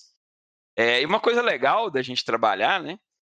É, até para conhecer um pouco melhor, é pegar um filme e tentar ver as anacronias, né, os erros que eles têm é, os erros históricos. É muito interessante porque, assim, não é nem para malhar o filme, não, sabe, gente? É para a gente poder é, ver curiosidades, né? É, uhum. Você falou de filme de Hércules, oh, Greg, assim, a gente tem muitos filmes do, do Hércules, tá? Muitos, muitos. Eu diria que você tem mais de 20 filmes que retratam Hércules. Uhum. Curiosidade, inclusive, a gente tem dois filmes do Hércules de 2014, né? Um que é The Rock e o outro filme aí menos famoso também, que eu acabei gostando até mais, sabe, do, do outro filme do que o do filme do The Rock. É bem, bem interessante. Não é com nenhum ator famoso, mas tem uma historinha bem, bem legalzinha, assim, de 2014. É, um outro personagem, um outro ator, que eu não sei nem se vocês sabiam que já tinham feito filme do Hércules, é o Arnold Schwarzenegger, né, que ele faz um filme do Hércules, que é, é, é ele, ele é o, é o Hércules, mas é como é o Hércules viajando no tempo. Né? Ele chega no século XX é, em Nova York. E é um filme engraçado por N motivos, inclusive porque o Arnold Schwarzenegger era um péssimo ator. Não sabia nem falar inglês direito. Mas era uma montanha de música. Então, assim, é muito engraçado e muito interessante em ver esse filme. Fúria de Titãs, cara, assim, é um filme que, poxa, o primeiro deles, né? É, é, hoje você tem um segundo, mas o primeiro deles, cara, assim, é um filme que eu assistia na sessão da tarde é, e vibrava quando passava. Assim, muito legal, muito interessante. Gosto muito de Percy Jackson, acho muito interessante também a maneira como eles abordam ali a mitologia é, e atualizam também né, essa ideia da, da, mitologia, que era o que eu estava falando, que o filme ele fala muito da, mais da época que ele é feito do que da própria época que ele retrata. É, então você tem várias coisas aí. Então eu recomendo o seguinte: ver um filme desse e tenta ir vendo os furos de roteiro, tenta ver assim, é, dentro da narrativa do filme, o que que tá errado, historicamente errado, né? É, um, é uma diversão, é divertido, não é chato não, é divertido.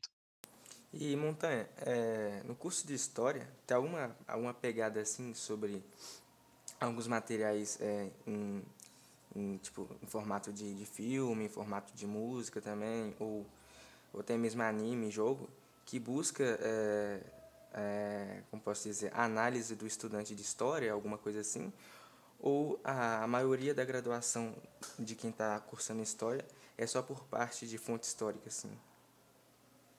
Ô, Marcelo, uma, da, uma, das coisas interessantes que a história quebrou na minha cabeça, né? É o que, que é história, cara.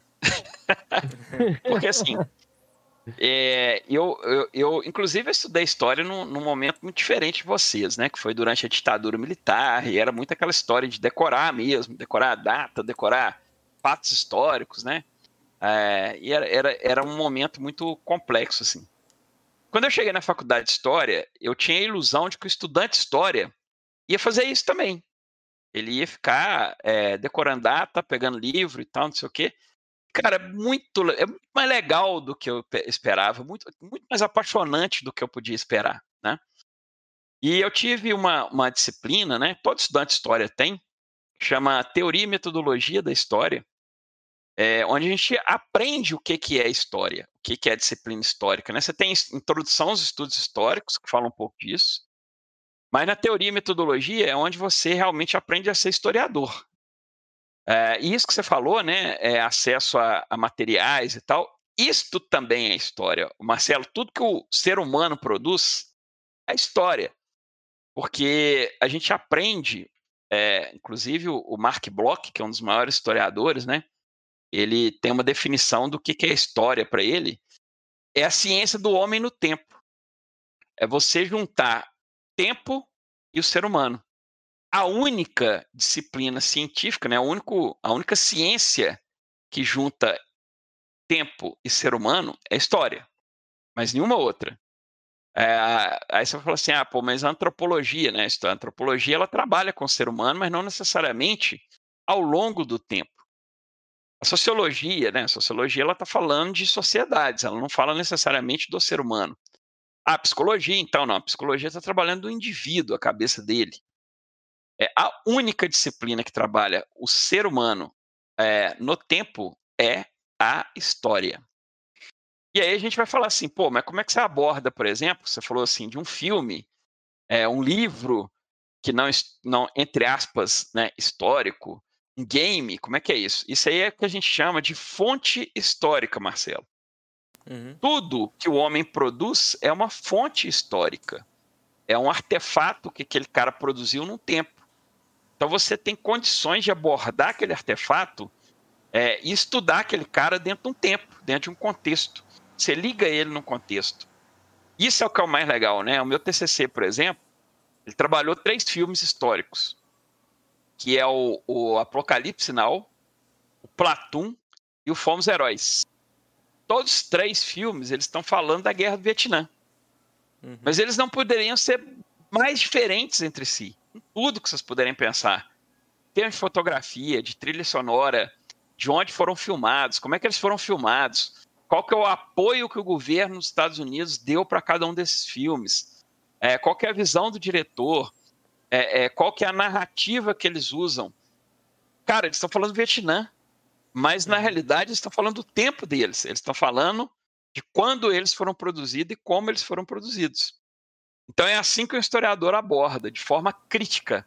Ele pega aquele filme e critica aquele filme do ponto de vista histórico, não do ponto de vista do retrato também, né, da maneira como ele está retratando o Vietnã mas muito mais do ponto de vista do momento em que ele foi feito, do momento em que ele foi produzido, como é que ele foi rodado. É, e é muito interessante isso. Então é assim que um historiador aborda um filme, um desenho, é um game, é de uma forma crítica como fonte histórica.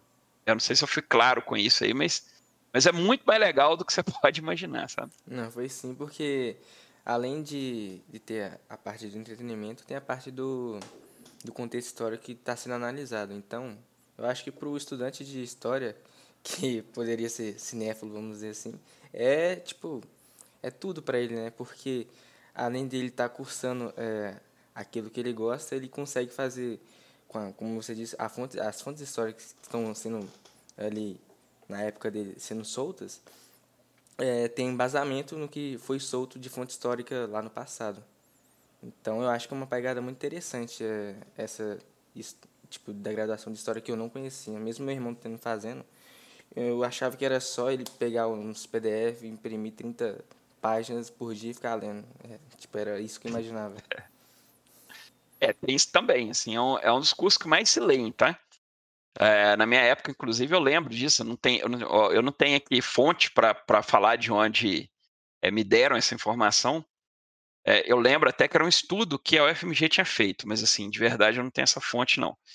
É, os dois cursos que mais se liam né, na UFMG é o curso de História e o curso de Medicina. É, por que, que a gente lê muito no curso de História? Né? Uma das coisas é historiografia. Para você entender o contexto de onde você quer falar, então, por exemplo, eu, o meu TCC foi sobre Vietnã. Aí, cara, eu tenho que me debruçar primeiro sobre a história dos Estados Unidos, né? Não adianta estudar só a história dos Estados Unidos durante o Vietnã, porque eu preciso entender como é que foi a formação dos Estados Unidos enquanto Estado, enquanto país, para poder entender a postura dele durante as várias posturas, na realidade, né? durante a Guerra do Vietnã e depois, que é o momento onde é que ele produziu esses três filmes que eu estudei. Hum. Então você tem que ler muito, cara. Você tem que ler assim.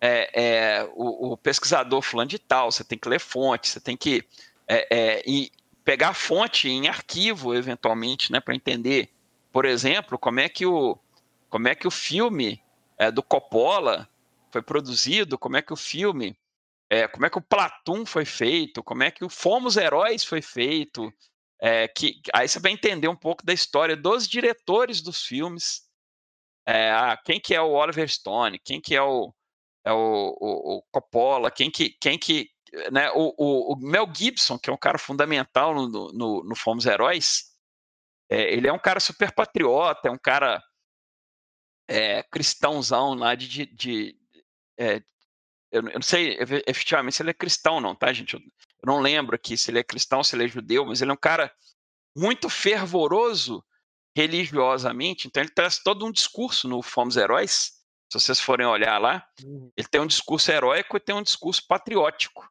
né? É, é do, do e, e, tem um discurso também multiétnico no, no Fomos Heróis, né? É, é, é, o discurso de que os Estados Unidos ele é uma coisa só, embora ele seja feito por várias pessoas, várias raças, várias nacionalidades. Então, você tem lá num discurso onde ele fala, né? É, ele traz à tona essa questão dos Estados Unidos ser um país predestinado e ele traz a religião muito forte.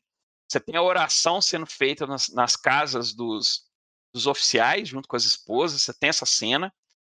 É, e você tem no Fomos Heróis, o próprio título, né? É, é, é isso aí, né? Dos Fomos Heróis você tem essa questão de que os caras são predestinados, né? Entrar no vale. É, é, no, no, no, no, vale é, no vale da perdição, né? Uhum. Que é onde eles foram. Efetivamente, eles saem de lá e não deixam ninguém para trás. Então você tem a predestinação, você tem a ida que está lá no, no Salmo 23, né?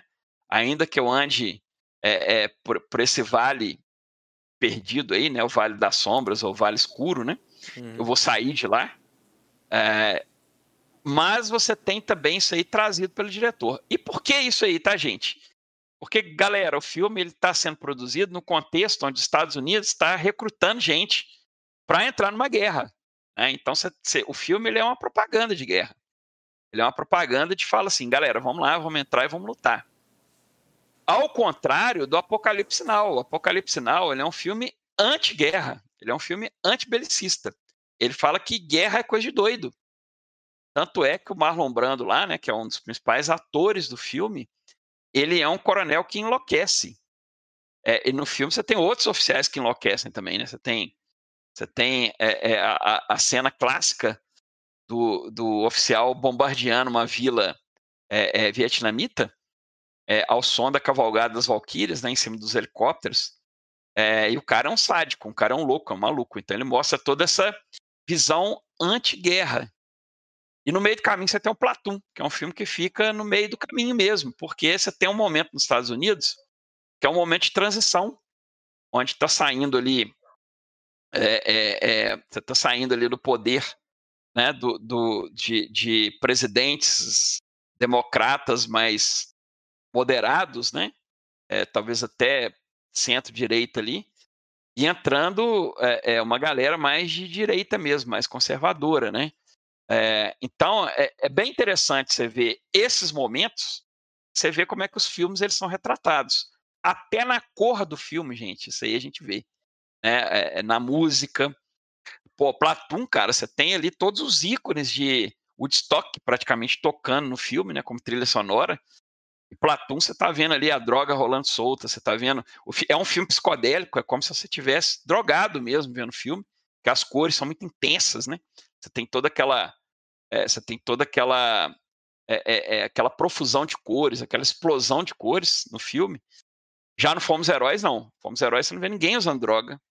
Você, você tem cores são muito sóbrias.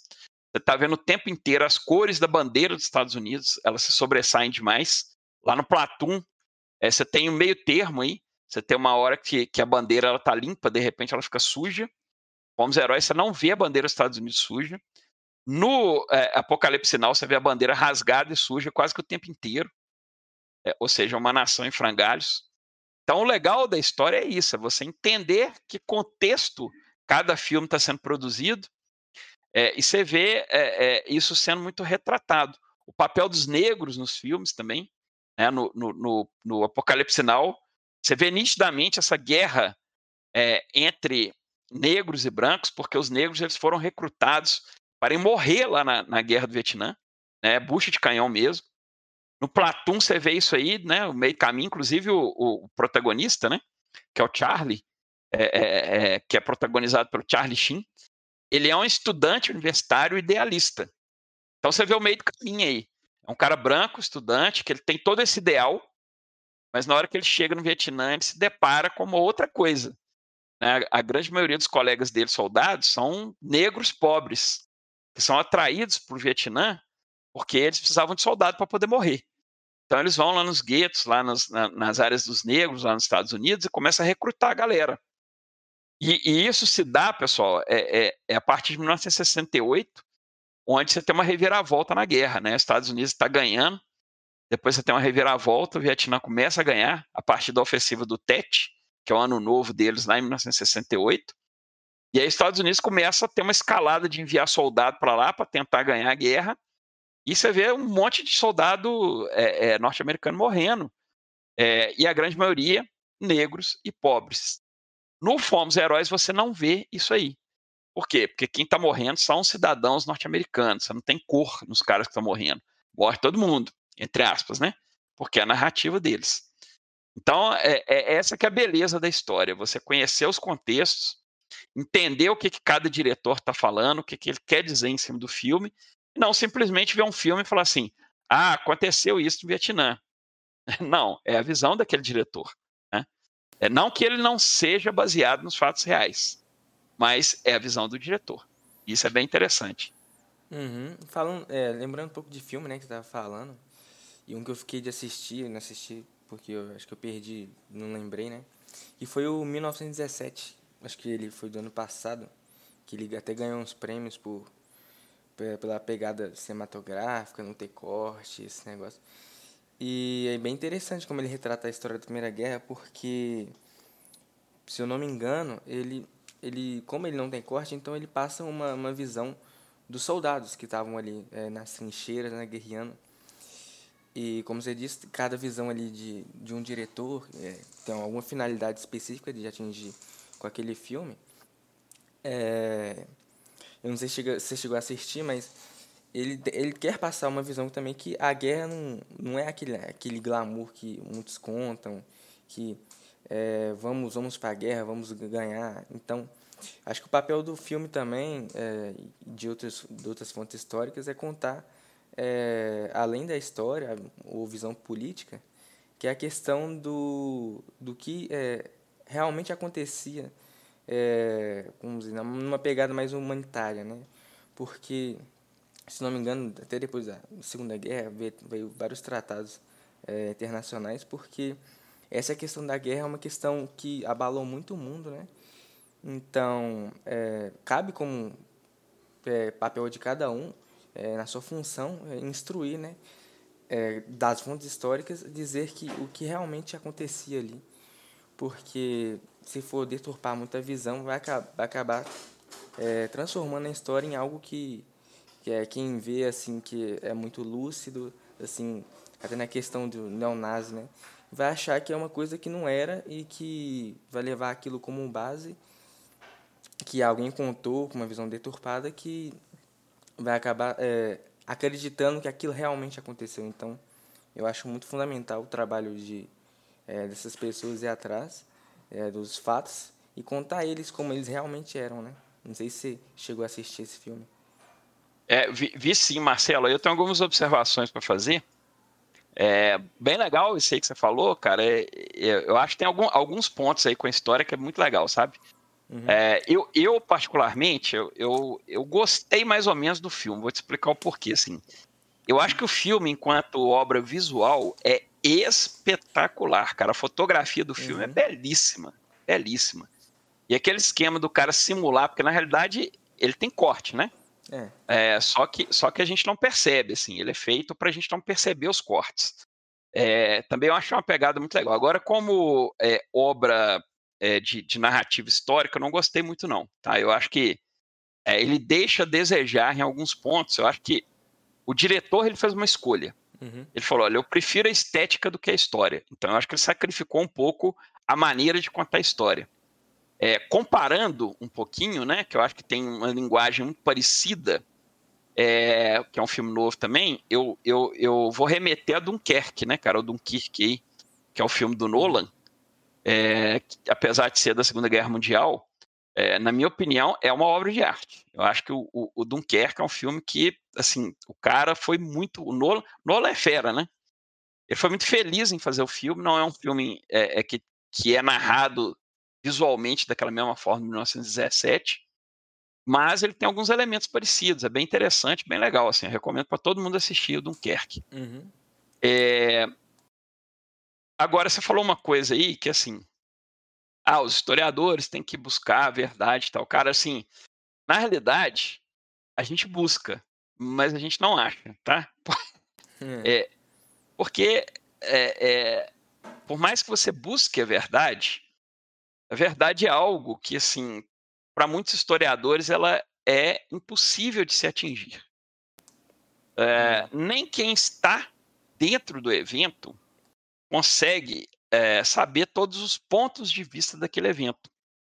É, um exemplo é o seguinte, né? Imagina você pegar uma pessoa que está dentro, estava, né? Conseguiu sobreviver, por exemplo, ao, ao 11 de setembro. Sei lá, você pega um bombeiro daqui lá e vai conversar com o cara. Ah, ele não consegue explicar o que foi a plenitude do 11 de setembro, porque você tem vários aspectos, você tem vários pontos de vista, você tem é, é, é, várias coisas que aconteceram ali, né? O trabalho do historiador é ele aproximar da verdade. Como é que você aproxima da verdade? É a mesma coisa quando, como um detetive está investigando um crime. Ele entra na cena, ele pega as provas, ele faz os depoimentos e eu lhe uso uma técnica e uma metodologia para poder contar o que, que aconteceu ali. Então, é, é, é, é, mais ou menos isso aí, é assim que funciona a história, tá? A gente faz isso aí. O historiador, ele é como se fosse um detetive do tempo. E isso é divertido pra caramba. É bem legal. Mas contando um pouco de filme de Primeira Guerra Mundial, é, eu queria recomendar para vocês um que chama Nada de Novo no Front. Eu acho que é bem legal. E um que é no contexto da Primeira Guerra Mundial. Esses dois filmes são antigos, tá, gente? É, é, não são novos, são antigos mesmo, antigaços. Uhum. Nada de novo no front. E o Encoraçado Potemkin, que é sobre a Revolução Russa. Sim, eu já ouvi que é bem interessante, assim, que, que dá para vocês é, é, tirarem algo bem legal aí desse contexto da Primeira Guerra Mundial. Voltando um pouquinho no que você falou da, sobre os negros e os pobres estarem sendo mandados para um massacre lá na- nos campos de batalha. E estava sendo, na época, um massacre porque os Estados Unidos estava realmente só, só perdendo, só sendo massacrado, perdendo homens e homens em campo de batalha. E isso é um pouco representado naquele filme O Forrest Gump, Contador de Histórias, que tem uma parte nele que ele vai fazer um discurso para os Panteras Negras. Os Panteras Negras pedem para ele fazer esse discurso para os homens pararem de ir para a guerra para morrer. E eu achei essa parte uma parte bem legal, porque ele é um homem que já passou pela guerra e ele viu que o cenário lá não é nada legal. Tanto é que ele, ele conta de uma forma engraçada, é mais um filme de, de, de humor, assim, mas tem aquela, toda aquela história por trás. Mas, tipo, ele conta da, da visão dele e mostra um pouco da história que, tipo, teve que ter um movimento para tentar parar com, de mandar homens só para morrer lá nos campos de batalha. Ô, Greg, o, o, o Forrest Gump, cara, é uma obra fantástica, cara. É um negócio assim maravilhosa. espetacular, maravilhoso mesmo. Você usou a palavra correta, cara. É, e, e, o- e- e é interessante, porque assim, na hora que você tá pegando o Forrest Gump ali, ele tá fazendo aquele discurso, o que que o Forrest Gump faz, tá, gente? Ele pega um monte de fatos históricos, né? Inclusive vários deles com, com filmes de documentário, filmes, filmes é, jornalísticos e tal, e ele cria a história do Forrest Gump, que é um contador de história. Na realidade, o Forrest Gump ali, ele está contando a história do ponto de vista dele, né? Que é uma história fantasiosa. Mas ao mesmo tempo, né, a gente pode pensar ali, por que, que ela é fantasiosa? Porque é, a minha leitura é que o Forrest Gump ele é um cara que é doente mental e ele é, é, entendeu as coisas daquela forma. E aquele discurso ele ocorre mesmo, tá, Greg? É, é, existe em determinado momento ali uma, uma marcha em Washington, né? É, contra a guerra. Ah, e, e- e- e nesse contexto aí, né, você tem várias pessoas que estão falando Uhum. contra a guerra do Vietnã. É, Você tá- você tem, neste contexto, é, muita gente falando é, sobre é, é, não matar negros na guerra do Vietnã, inclusive né, o próprio Martin Luther King, né? O Martin Uhum. Luther King está falando ali naquele momento ali exatamente para as pessoas pararem de matar negros, né? É, é, os negros que estão indo morrer lá. É, então ele, ele brinca com isso aí, entre aspas, né, essa brincadeira dele, mas para mostrar uma coisa que de fato aconteceu. Né? E os Panteras Negras, né? Eles eram um grupo é, é, ativista, né? Eles faziam, eles faziam é, uma ação afirmativa ali com relação à negritude, né? Uhum. Afirmativa e às vezes armada. E tipo, eh, tem outros filmes também que igual, por exemplo, outro filme maravilhoso também é Até o Último Homem. Ele conta a história do Desmond, que é um soldado que ele era muito fervoroso à religião dele, era muito crente a Deus, ele, ele acreditava realmente que ele ia ajudar ele a sair de lá. E também conta um pouco da, da parte de que, tipo, nesse ponto da história, os, os Estados Unidos só estavam perdendo o campo de batalha, só perdiam posições. Toda investida que eles faziam, eles sempre perdiam. E estavam morrendo homens e homens. Tanto é que no começo do filme, o pai do Desmond, que já serviu o exército, fica furioso quando ele fala que ele perdeu diversos amigos dele lá, que ele, que o filho, na Primeira Guerra, que o filho dele não deveria ir também, porque seria um desperdício da vida dele. E o Desmond tem todo aquele ponto que ele é só um médico que é totalmente contra a usar uma arma, porque o que já aconteceu com ele na história dele, quando quando ele era mais novo, ele tem essa coisa de não vou usar uma arma. E isso acaba mostrando a história de um ponto de vista que, tipo, era um lugar onde que só estava morrendo gente, morrendo muita gente ali, e acabou que o Desmond quis ir sem uma arma, sabe. Então eu acho um filme maravilhoso e é um pra mim é um conto que mostra a história de uma forma bem maravilhosa contando assim. Cara, esse, esse filme é espetacular mesmo. Até o Último Homem é muito bom, cara. Eu lembro que é, ele tem, um, ele tem né, cenas bem realistas e, Uhum. e, e esse arco do Desmond, né? Que inclusive é um personagem real, né? É bem interessante, assim. É, eu tive no exército, né? Eu sou oficial do exército também. E existem pessoas que realmente são opositoras à violência por questões religiosas. O uhum. exército, inclusive, dispensa essas pessoas, tá? As pessoas não servem ao exército. Ah, e o caso do Desmond, né? Além dele ser um opositor à violência, é, mas ele era um cara patriota. Ele queria, de fato, estar junto com os irmãos de pátria dele. Uhum. E ele tem esse dilema, né? Pô, beleza, como é que eu estarei aqui sem usar arma? É, e ele consegue. Ele, ele, ele vai no corpo médico, ele é um cara do, do corpo de saúde e acaba ajudando pessoas. É claro, tá, gente, que toda vez que a gente pega um filme desse aí, é, você tem é, a visão romantizada, né, do, do uhum. personagem, uhum. do que aconteceu. Mas é muito interessante para a gente poder entender a linha base da história do cara, né? Isso é que é legal demais. E, e, eu... e, e, e é muito legal. E, tipo assim, do meu ponto de vista, tem uma cena que eu achei muito incrível, que é quando ele tá chegando no campo de batalha, ele tá todo animado, com a cruz vermelha no braço e o capacete vermelho. Aí chega o outro médico da equipe e fala para ele assim: ó, você tira isso agora, porque senão você vai virar um alvo ambulante no meio do campo de batalha.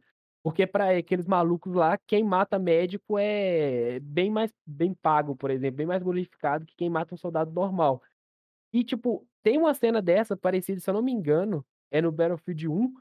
Você chega na batalha, o cara vira para não para você, mas para o médico que tá do seu lado e fala: "Tira esse negócio agora, senão você vai ser o primeiro a morrer".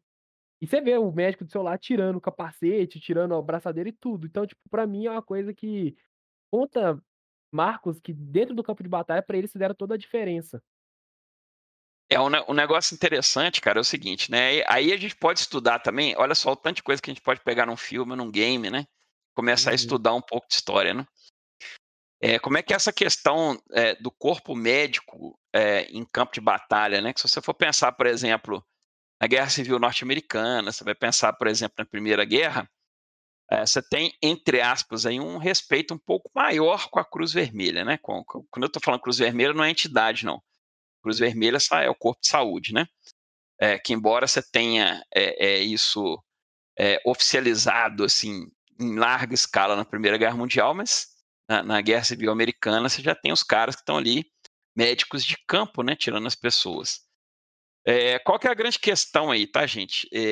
aí falando um pouco do ponto de vista militar, é óbvio que existe toda uma questão de, de regulamentação da guerra, né? Porque guerra não, não é só oba-oba, você tem algumas coisas, alguns tratados que devem ser seguidos, porque senão você pode ser julgado depois como criminoso de guerra se você não seguir isso aí, né? Uhum. É, e um deles, inclusive, é respeitar o serviço de saúde. Só que se você for pensar, principalmente no contexto da Segunda Guerra Mundial, né? É, e é uma coisa que eu fui aprender no Exército. É, por que, que você não usa, por exemplo, um calibre? Né? O calibre é o tipo de munição, né? é, é como se fosse ali o, o tamanho, a largura, a largura, e o diâmetro da munição que você está usando. É por que, que você não usa um calibre que sempre mata o seu inimigo? Por uma questão muito simples, tá, gente? Se você tira um cara de combate ferindo ele, na realidade você está tirando dois de combate. Você tira o cara e você tira quem vai socorrer ele. Então é uhum. matemática. Se você mata o cara, o cara está morto.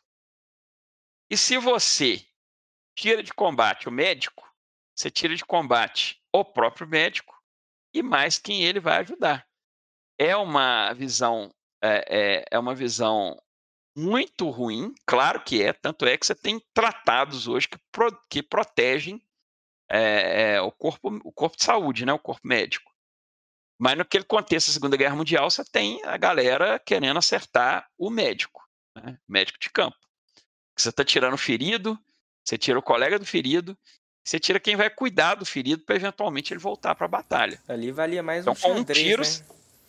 É um xadrez. Com um tiro, você tirou três, quatro pessoas de combate. Uhum. Essa é a ideia. E, tipo, também olhando pro, por esse ponto de vista, assim, tem um monte de regrinha. Uma que eu acho as mais entre aspas, legais, assim, do meu ponto de vista, é que é considerado crime você atirar em paraquedista. E, sim, tipo, sim. eu acho isso muito incrível, porque no começo, no, no PUBG, não tinha como você atirar em paraquedista. Porque eles usavam a mesma regrinha de ser crime de guerra você atirar em paraquedista.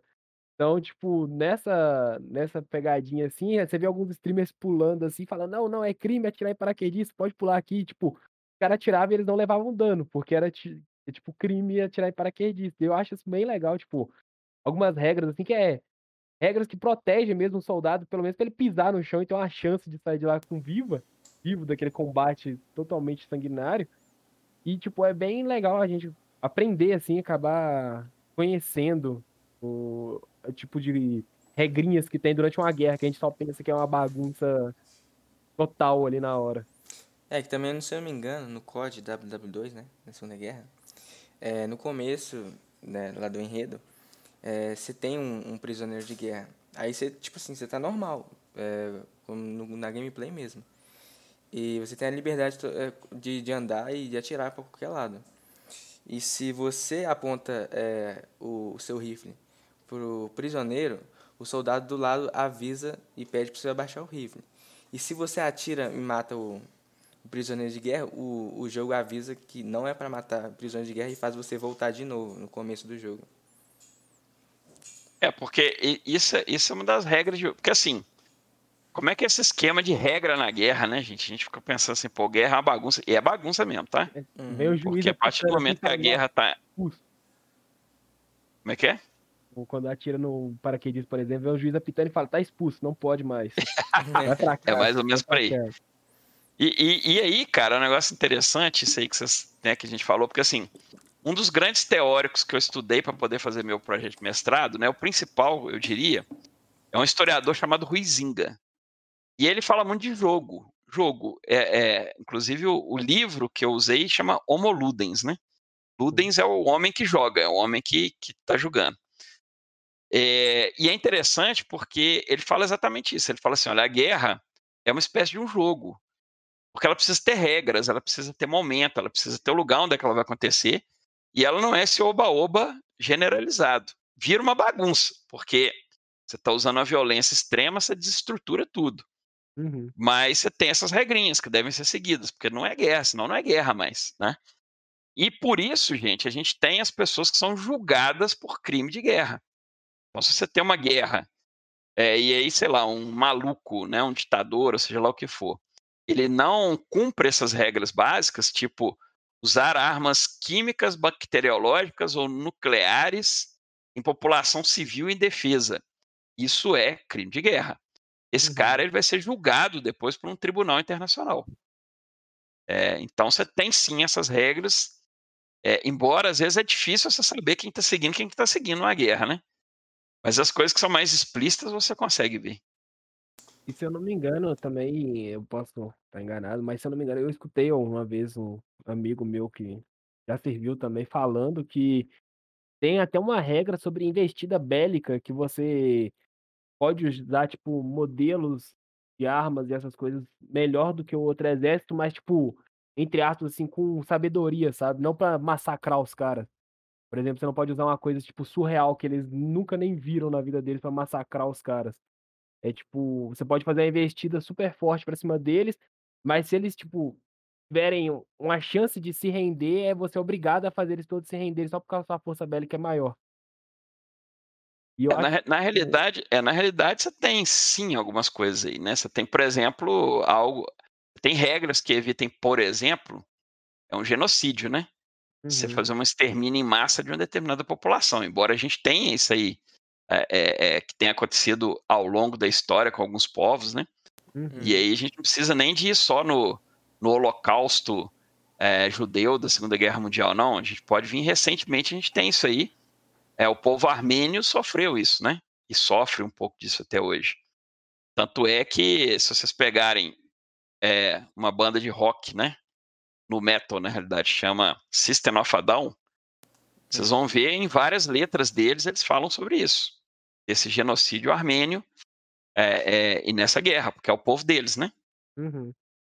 Então é, é, é bem interessante. Você tem a regra, você tem a maneira aí que, entre aspas, a guerra deve ocorrer. Mas guerra é um trem muito louco, né, gente? Guerra é, guerra acaba que é é uma violência extrema e, e é muito difícil você controlar. sim. E tipo assim, Montanha, falando de você, do seu seu ponto de vista, que você já serviu e tudo mais, eh, o que você falaria pra nós sobre sua visão, como é que foi dentro do exército? Cara, assim, eh, o exército pra mim ele ele é um misto de coisas, né. Uhum. Primeira coisa, uma escola de vida, cara, a gente aprende um monte de coisa lá dentro, assim, várias coisas legais, interessantes, desinteressantes, eh, e ele é meio que catalisador. O que é catalisador? Ele acelera a sua maturidade, né. Eh, eu eu eu eu acho que eu amadureci muito rápido dentro do exército, em vários aspectos. Então foi uma experiência muito legal, além de aprender coisas que para um jovem é bem interessante, né, Kung Uhum. Fu, eh, defesa pessoal, eh, atirar, escalar. Não foi o meu caso, mas você pode aprender a pular de paraquedas. Eu não quis de jeito nenhum. Então você tem algumas coisas muito legais, assim, coisas práticas, coisas de vida também, né, Aham. bem foi muito interessante minha passagem por lá. Gostei muito, eh, tenho muito orgulho, né, de dizer que eu sou oficial do exército, acho que é bem legal. Eh mas assim, é é é é uma experiência de vida que eu acho que pra mim foi legal ter saído. E embora eu tenha gostado, eu não repetiria hoje em dia não. Eu acho que foi um momento, foi uma época, passou, né, Aham. aprendi muita coisa, mas passou.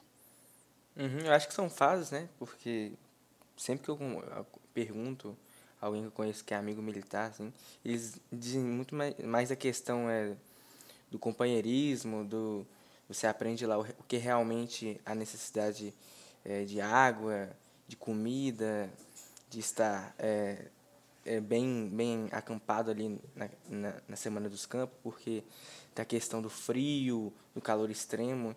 Então, como você disse, né, é um catalisador, então você aprende muito rápido aquelas questões de sobrevivência, questão de quando vocês estão, assim, mais, eh, mais no conforto, a questão de família, né, então eu acho que a questão militar, assim, dá uma visão pra pessoa, eh, diferente do que um civil comum, pelo na minha visão, né.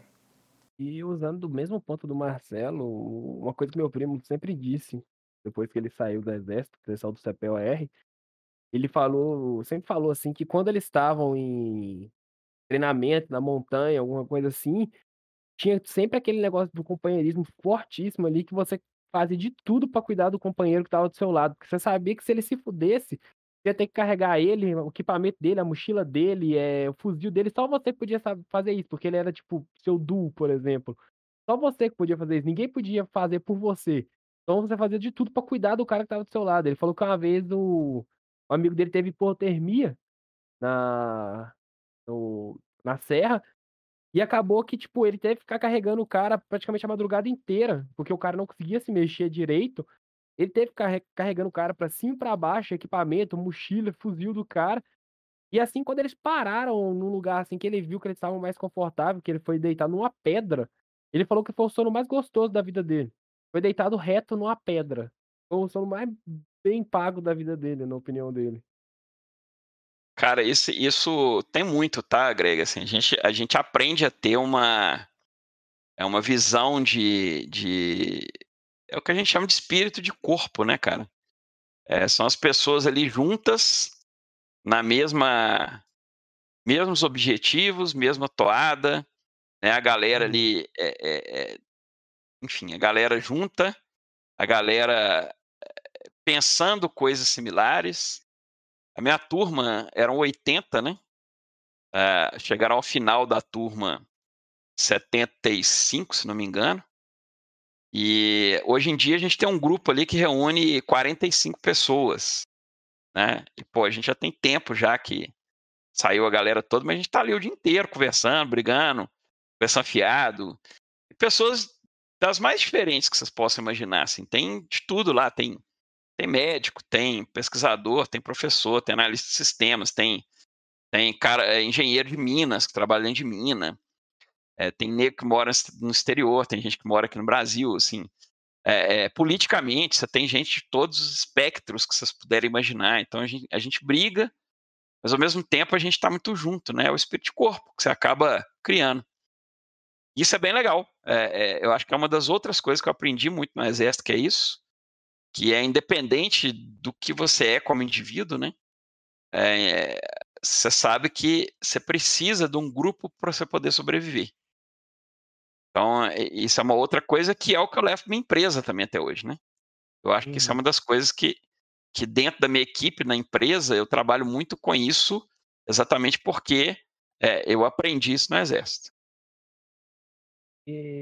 Eu falo que, tipo assim, eu nunca tive uma experiência de exército e coisas do tipo, mas eu tive uma experiência no, no time de, de vôlei. E eu falo que, tipo assim, acaba você criando aquele vínculo do companheirismo, de equipe mesmo, de você saber que você tem que sempre desejar o melhor pro seu companheiro, porque ele faz parte de uma coisa que vocês compartilham todos os dias, praticamente. Então isso acaba, igual você falou, dando seu estado de espírito, porque, tipo, você cresce e consegue colocar isso em prática tanto dentro ou fora do, do lugar que você passou. Como você passou no exército, você conseguiu colocar isso na sua empresa depois. Exato, esse é o ponto, cara. É, é trazer esses aprendizados, né, para uhum. vida civil. Eu acho que é legal. Tem coisa, inclusive, que você deixa lá também, porque não vale a pena, mas assim, várias dessas coisas legais, assim, em termos de saber trabalhar em equipe, entender o valor da equipe, do outro, é, entender que a vida do outro é preciosa também. É, isso, isso, isso é, não tem preço, cara. É, é muito legal, uhum. né? Esse tipo de coisa é bem bacana. Agora e assim. Vou... Pode falar. Pode falar. Pode falar. Ah, e, e, e, assim, pensando em termos de maturidade, isso ajuda muito a gente a sair da, da, da adolescência e ir para a vida adulta, né? Porque as, as, as provações que a gente passa lá nos ajudam a amadurecer. Não, demais, porque, tipo, quem passa pelo exército, assim, tem várias provações, tipo, aprende a, tipo, saber o que é o conforto da sua casa, se você tá bem naquele conforto ali. Você aprende o que é comer uma comida boa na sua casa, tipo, que não tá totalmente destruída. Você aprende o que é um copo d'água vale para você naquele momento, uma coberta, um dormir mais confortável em algum lugar. E diversas outras coisas, tipo, de companheirismo e de várias outras coisas que você olha pra frente e fala assim: agora eu sou totalmente diferente tá, do que eu passei antes. Exato. É isso aí. Esse é que, esse é, que é catalisar a experiência, né? Você uhum. acelera aquilo ali, né? Você vai, você ia chegar na maturidade. Mas eu acho que o exército ele ajuda a acelerar. Isso é bem legal, assim, é um aspecto que eu gostei muito. Uhum. E voltando um pouco lá na você é historiador por games e tudo mais assim, eu queria que você falasse um pouco de duas coisas pra gente. Primeiro, do da saga do Assassin's Creed, o que que você achou dela toda, Sim, não sei se você jogou os, os anteriores ou se você jogou só os da nova geração, entre aspas, nova geração. E também queria falar que você falasse um pouco sobre o seu amor sobre o World of Warcraft, que é o amor que você tem, tipo, de paixão do seu coração mesmo pelo jogo.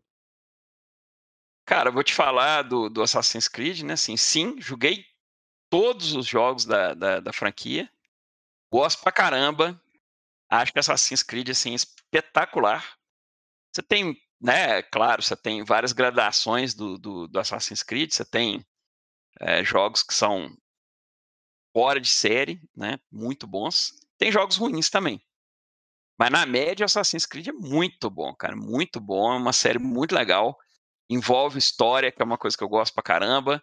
É, a jogabilidade normalmente é muito boa. E eu uhum. tenho os meus favoritos, né? O meu, meu primeiro lugar é o Odyssey, por questões óbvias, porque se passa na Grécia, né? Grécia uhum. clássica. E, cara, a, a, o modo tour dele é um negócio assim fantástico para você poder estudar história, trabalhar com isso, é muito legal.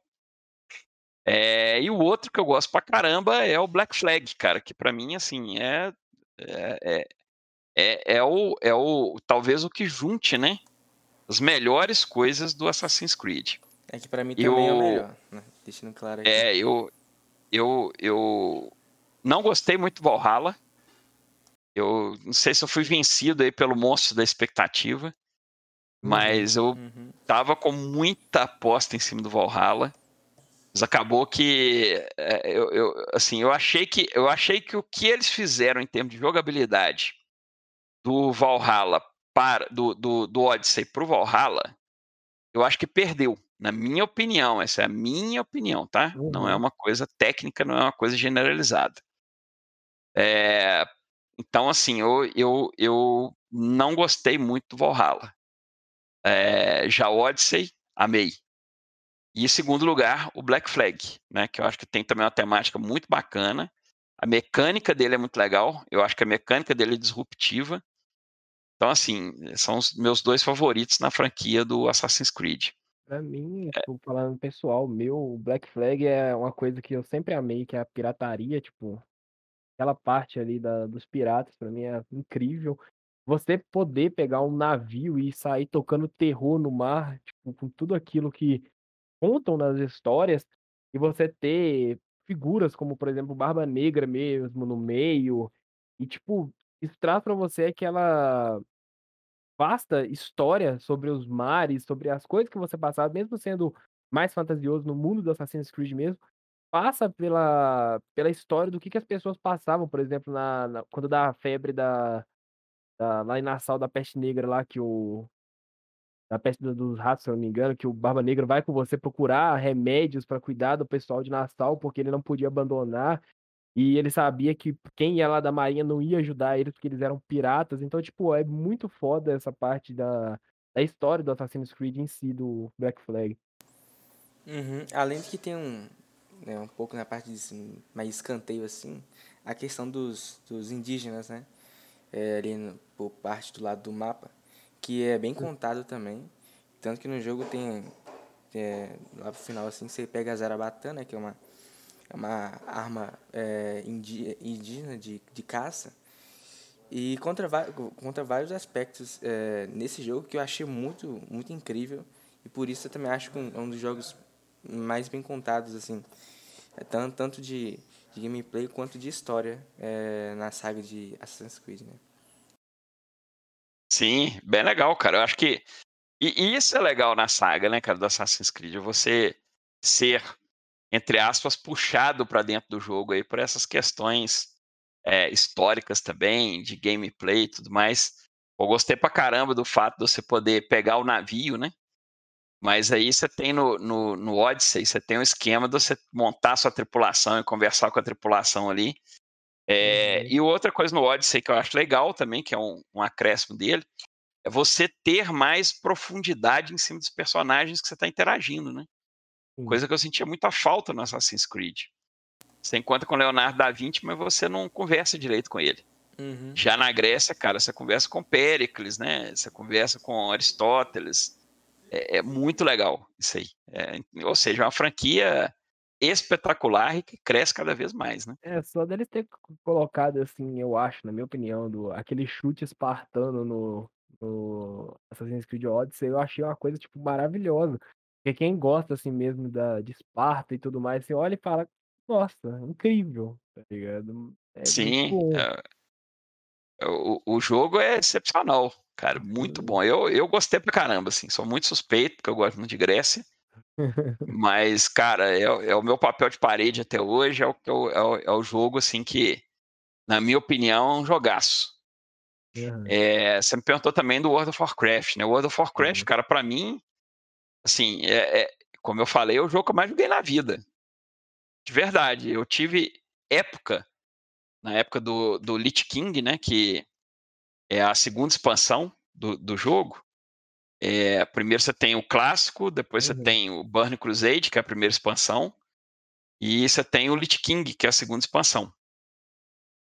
E assim, eu joguei muito nessa época, eu participava de uma guilda, né?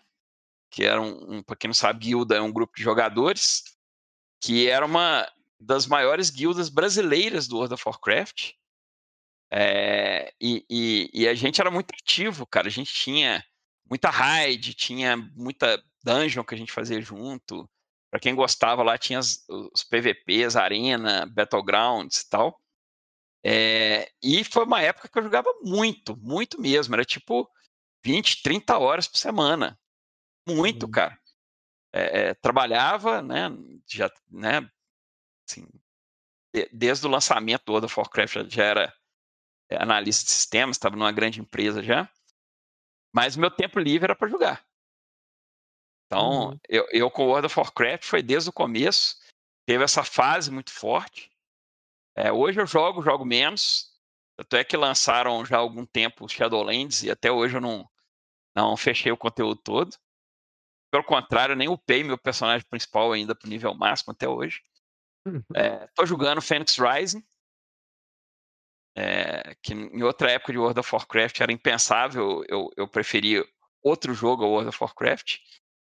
Assim, gosto muito ainda, mas eu acho que é, arrefeceu um pouco, né? Esfriou um pouco essa minha vontade de jogar muito, muito o World of Warcraft. Mas é um joguinho espetacular, cara. Acho muito legal. É, para quem ainda não jogou, eu acho que é bacana experimentar para ter uma visão do que é um MMO de verdade, assim, muito bem feito. Uhum. E, e, e, assim, pretendo brevemente colocar meu personagem no level máximo. e, tipo, é, eu falo da minha experiência mesmo com os jogos, assim. Todo mundo tem aquele jogo que é o preferido dele, que sempre cabe um tempinho ali na agenda, nem que seja uns 20 minutinhos para jogar ele. E mesmo você, entre aspas, saturando do jogo, você nunca para com aquela paixão, você sempre tá pesquisando alguma coisa, procurando, indo atrás de alguma coisa do jogo mesmo. E comigo foi assim com o Skyrim por muito tempo, foi assim com outro jogo que é menos conhecido, que é o Earthworld, foi por muito tempo assim também. Eh, procurando, sempre jogando pelo menos um pouquinho dele, tipo, nem nem que seja baixando, entrando, lutando um uma hora lá com os mob aleatórios com o meu personagem todo no máximo e saindo do jogo, por exemplo. Então sempre você tem aquela pa paixãozinha pelo jogo que ele sempre vai ser o melhor pra você independente. E Montanha, na questão, na questão do, do, World, do World of Warcraft mesmo, é, essas pesquisas foi, foi em cima, assim, mais uma questão é, na TI ou mais na questão da história? Na realidade, foi na questão da educação. Uhum. É, o, o, o, a área de concentração dele foi educação. Por quê, cara? Porque assim, eu sempre vi muita gente aprendendo coisas jogando por meio do jogo. Inclusive, é, inclusive uma das coisas que eu trabalho é esse aprendizado espontâneo, sem uma sala de aula.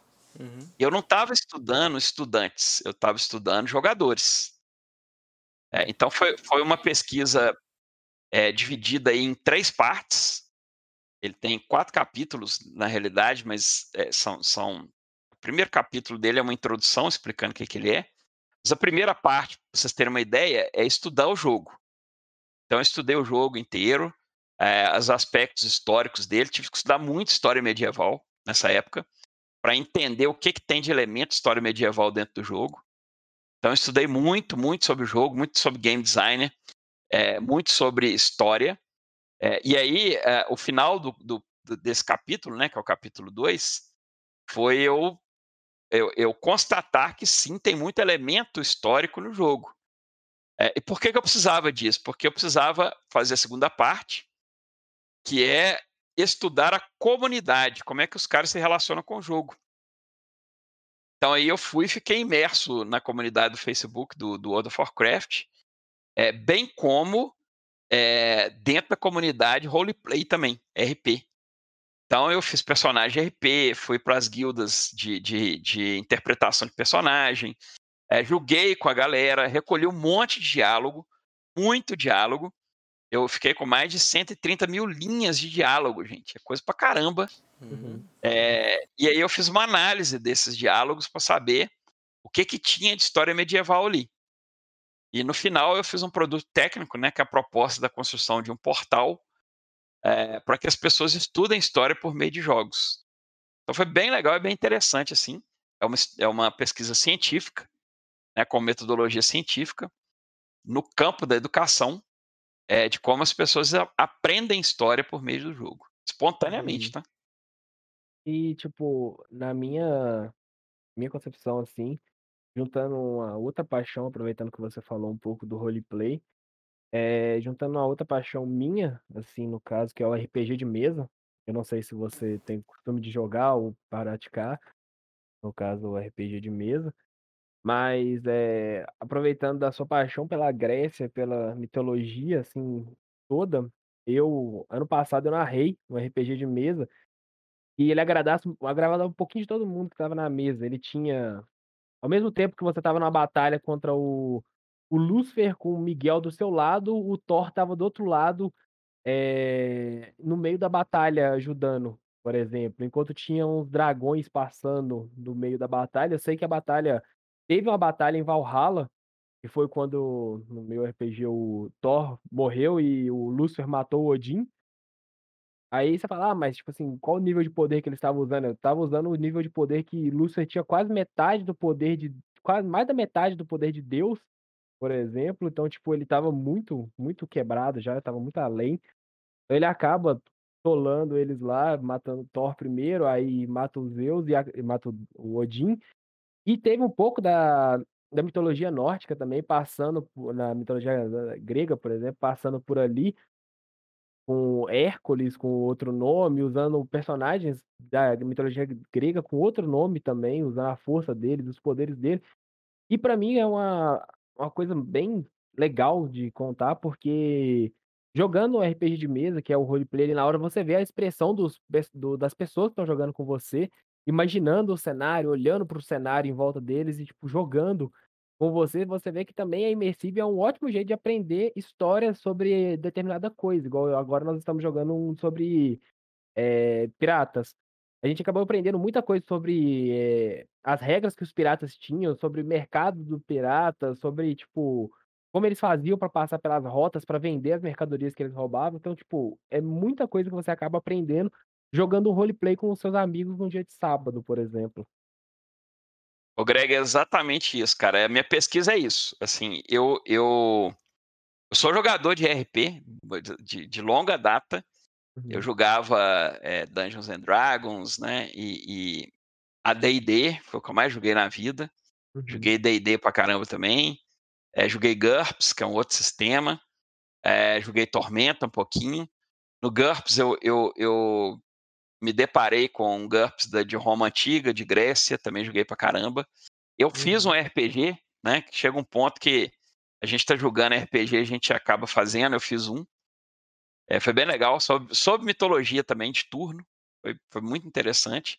Uhum. Eh, e é o que você falou, cara, assim, eh eh, no fundo a minha pesquisa, ela trabalhou muito com a a ideia de de interpretação de personagem e história. O cara ele estuda Hum. história pra poder construir o personagem dele, e a interpretação. Eh, então então foi muito em cima disso, né, World of Warcraft, interpretação de personagem. Pra quem E quiser ler, eu vou deixar pra vocês aí no o link no no no chat, e aí você pode publicar junto com o material aí, se a galera tiver curiosidade, fica à vontade pra ler. A gente posta na página, a gente deixa tudo lá do sobre a página pra você caso quem tiver interesse, quem tá ouvindo a gente aí tiver interesse. Eh, e tipo assim, eu falo de mim, assim, que você que também já já jogou D&D, você sabe que, tipo assim, personagens eles você acaba criando um personagem e ele morre muito rápido. Ah, levou uma facada e morreu, por exemplo. E jogando tipo, eh esse é o link que o Montanha mandou pra gente sobre a o TCC dele, tá aqui pra quem quiser ler, é o aprendizado na história medieval. Já mandei no link aí da da Twitch aí, ó, vai ficar salvo pra vocês e eu vou postar no Instagram também. Voltando ao que eu estava falando, eh, tipo assim, você vê que igual eu, que narrei um RPG e você também jogou, que você vê que pessoas morrem muito rápido nele. No que eu joguei da mitologia que a gente misturava nórdica com no caso do catolicismo e várias outras coisas no meio, assim, que mexiam também, tinha japonesa, tinha muitas coisas no meio. Você podia vir com seu personagem super power blaster e dar um soco no cara que arremessava ele 30 metros de distância e o cara vinha de novo pra cima de você. Muitos muitas pessoas participaram da minha mesa, eles olharam e falaram assim: "Nossa, eu nunca joguei com um personagem que tinha tanto poder e que eu podia interpretar de uma forma tão incrível, que eu podia voar, jogar raios", por exemplo. Então eu acho que, tipo, isso traz para o perso para o jogador uma um gosto pelo que ele tá fazendo e acaba aproximando ele de fazer pesquisas igual você fez. Sim, sim. Eu, te, eu tenho, é, na minha opinião, tem um dos melhores suplementos, cara, de, de RPG para trabalhar com deuses, né? Uhum. Chama Deities and Demigods. É como se fossem divindades e, e semideuses do Dungeons and Dragons. Se não me engano, ainda do Dungeons and Dragons 3.5, cara. É, e ele é bem legal porque ele trabalha muito essa questão do poder de cada deus e, e, e ele tem um troço interessante que assim, a partir dele eu criei o meu sistema que você não é um cara forte como um deus. Você vira um seguidor daquele determinado deus que, que de vez em quando ele joga alguns poderes dele para poder te ajudar, dependendo do seu nível de oração para aquele deus. É, e você pode ir evoluindo até chegar, sair de humano e ir para semideus, aí depois virar uma divindade. Só que quando você vai fazendo essa ascensão, você acaba é, é, saindo também do normal para poder trabalhar com é, é, os jogadores comuns, porque senão fica muito roubado, né? é. Fica fora do, do, do, contexto dos outros jogadores. Eles acabam perdendo um pouco sobre a forma deles ali para jogar na mesa. Uhum. E, tipo assim, para mim, é, é bom saber dessas experiências assim que as pessoas têm com roleplay, porque quem não conhece acha que é tipo coisa besta, que na hora ali é só uma diversão. Mas muita gente que joga, que tem a paixão do, do RPG, sabe que, tipo, você acaba tendo aquela paixão e tendo vontade de pesquisar, de ir atrás, descobrir coisas sobre, tanto na minha época era sobre os deuses, agora sobre os piratas, e, tipo assim, você acaba construindo uma, um conhecimento seu histórico muito maior do que você tinha antes de entrar na mesa. Sim, exatamente. Essa, essa é, esse é o cerne da minha pesquisa, cara. É quando você traz coisas do mundo, entre aspas, do mundo não RPG, do mundo não jogo, mundo real, né, digamos assim, para uhum. dentro do jogo. E acaba que, com as interações, você acaba saindo até conhecendo mais coisa, né? Porque você vai tomar conhecimento do nome de uma arma, por exemplo, né? Ou vou pegar uma two-hand, né, uma espada de duas mãos aqui, aí você pega lá e vê o nome dela. Ah, essa espada aqui é uma Claymore. Aí você vai ler na própria ficha da, da, da arma, conta um pouquinho da história dela, né? Para que, que ela servia, como é que ela funcionava. E aí você tem a curiosidade de novo e sai do jogo com aquela informação e vai buscar mais informação do lado de fora. Então é bem legal esse, esse ciclo aí virtuoso, né? De você joga, pega informação, entende, volta pro jogo, sai do jogo com mais informação. É bem legal, bem interessante. Uhum. E, assim, eh, puxando para um lado mais da agora mais voltado pra guerra, assim, jogos, assim, de FPS, assim, que você jogou você chegou a jogar algum que você gostou muito, assim, que envolvia a guerra, o Vietnã, alguma coisa assim? O Greg, Vietnã propriamente dito, não. É, eu vou contar um pouco para vocês assim, das minhas histórias com os FPS, tá? Uhum. O primeiro jogo FPS que eu me apaixonei completamente, aí foi legal, porque eu comecei a estudar um pouco do programador do jogo, é, e fui ver, inclusive, como é que ele trabalha, como é que ele programa e tal, foi o Wolfenstein Castle, né, o, o, o Castelo Wolfenstein, ou Wolfenstein 3D, que foi, assim, o meu primeiro jogo é, de FPS, e foi para a primeira vista, cara, sempre gostei muito de FPS, muito, muito, muito mesmo. É, aí de um tempo para cá eu, eu peguei assim outros jogos. O que eu mais joguei depois foi o CS, Counter Strike. Uhum. É, joguei Battlefield também, né? Bastante, mas não não se compara com Counter Strike. É, uhum. E gosto muito de jogo em primeira pessoa. Se você for pensar assim, jogos de Vietnã, que foi quase o que eu fiz minha pesquisa, cara, foi o War Thunder. Ah, é, o War Thunder eu, eu, eu quase peguei ele para fazer pesquisa. Uhum. Mas é, é, acabou que eu fui para o World of Warcraft mesmo. O War Thunder ele tem um pouco da, da pegada até da, do Vietnã e tal, né? Sim. Bem legal. É, eu, eu falo assim porque é, você é um historiador assim que estuda bastante as histórias de de games e entre aspas, e os FPS, como Call of Duty, Battlefield, Medalha de Honra, são vários FPS que tem, tipo, muito peso histórico neles. Tipo, desde se pegar desde o MW2 até aqui na frente no Call of Duty, tem muito peso histórico, muita coisa que eles contam ali que é, tipo que eles falam que é baseado em fatos reais, é baseado em fatos reais mostrado pela visão fictícia, por exemplo. E, tipo assim, deixa você a par de fatos que aconteceu ali, igual eles explicando por que que, eh, os soldados usavam lança-chamas, era por causa das árvores, que ficava muita gente escondida em árvores, ele queimava mais rápido. Eh, você vendo eles usando os tanques, por exemplo, e jogos igual, eh, jogos de tanque mesmo, que você tem a descrição, ficha técnica dos tanques, coisas reais escritas de formas que eles fazem mesmo, a blindagem, essas coisas. Então, tipo, acaba trazendo pra você um peso muito maior histórico pra e, tipo, técnico daquele lugar, dos acontecimentos que tiveram ali.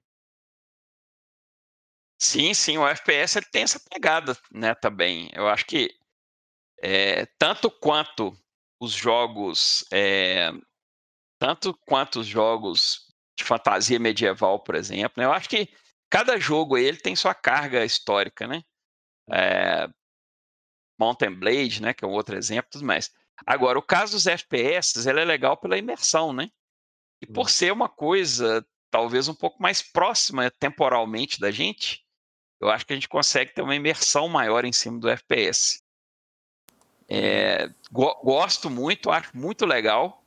Eh, tem um problema de você usar em sala de aula, porque você não consegue usar um jogo desse, por exemplo, numa numa turma menor de idade, né. É. Galera tem que ser maior de idade, você tem esse impedimento, mas é bem legal, isso que você falou, assim, um aspecto importantíssimo dos jogos FPS. E, assim, você escolhendo um jogo só for fun mesmo, um jogo que você gosta de se divertir nele, além do World of Warcraft, qual que seria, assim, um jogo que você olha pra ele e fala assim: "Eu só entro pra brincar aqui, não entro mais nada"? Ô Greg, eu eu hoje, a minha postura como jogador é uma postura muito de for fun, cara, assim, eu já eu já passei da minha época competitiva, sabe.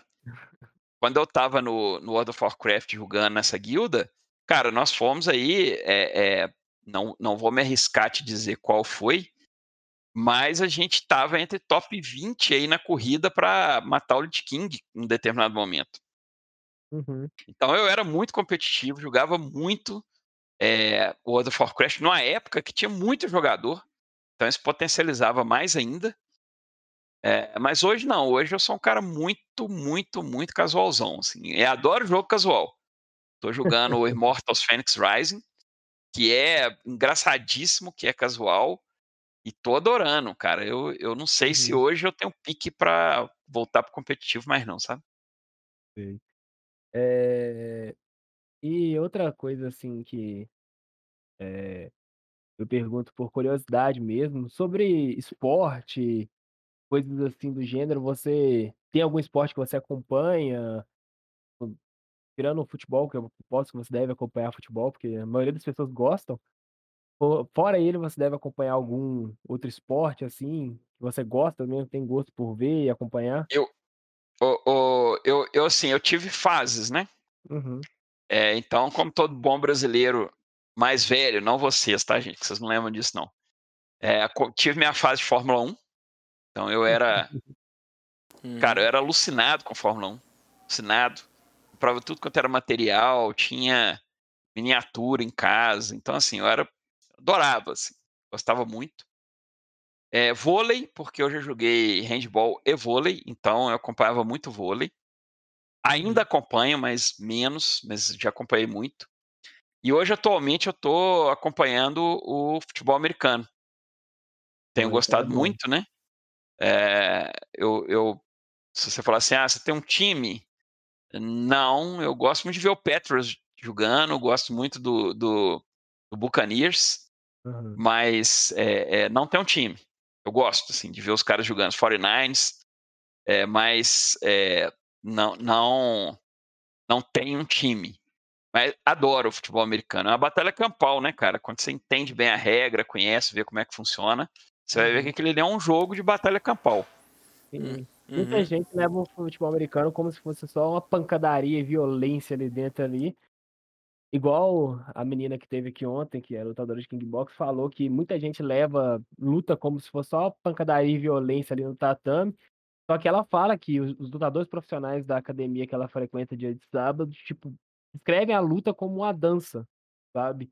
Uma coisa que eles gostam de fazer por eles. Não pela emoção dele poder esmurrar outro cara do soco, não, mas tipo, a emoção dele tá ali como uma dança, uma descrição bem ma maior que só uma luta do e arrancar sangue do outro cara. E o futebol americano é a mesma coisa, não é só um um jogo para você ir lá, correr e derrubar o outro cara.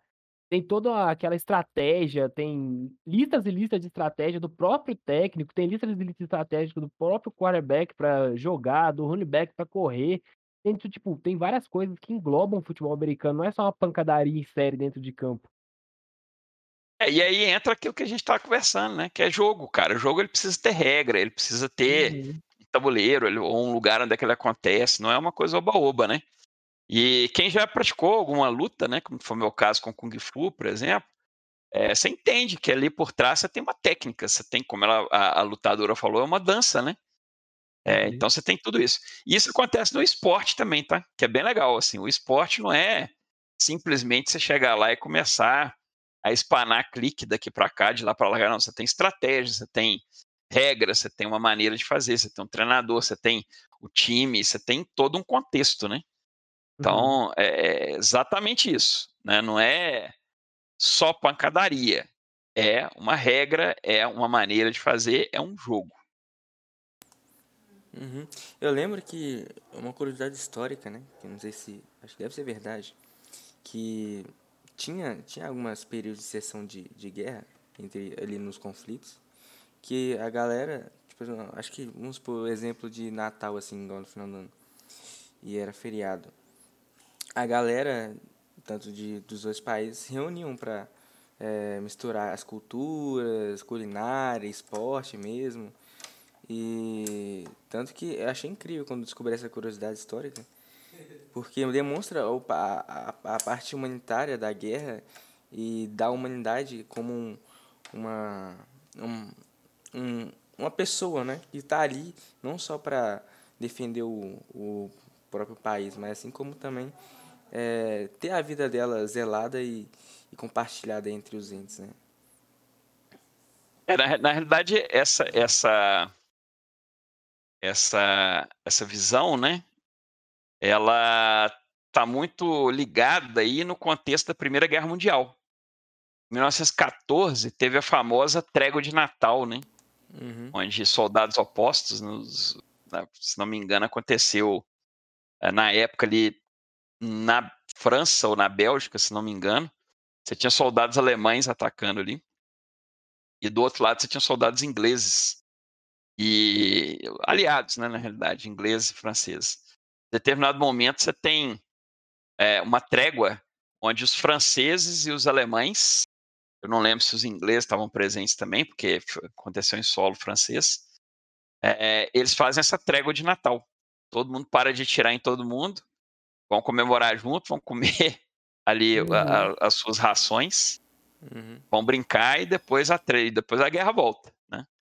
Uhum. Mas você tem isso nessa, nesse período, né, assim, nessa, nessa, nessa guerra especificamente, foi a Primeira Guerra Mundial, em 1914, que foi a famosa trégua de Natal.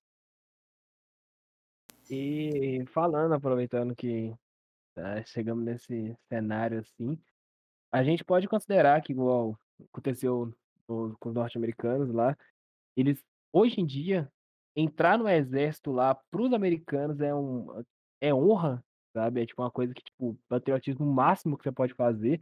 E, tipo, soldados lá são super bem é, recebidos no lugares e respeitados, tanto os veteranos que serviram e quem tá lá atualmente. E, tipo, acontece que você vê um pouquinho a diferença que tem no Brasil, que não é tão assim.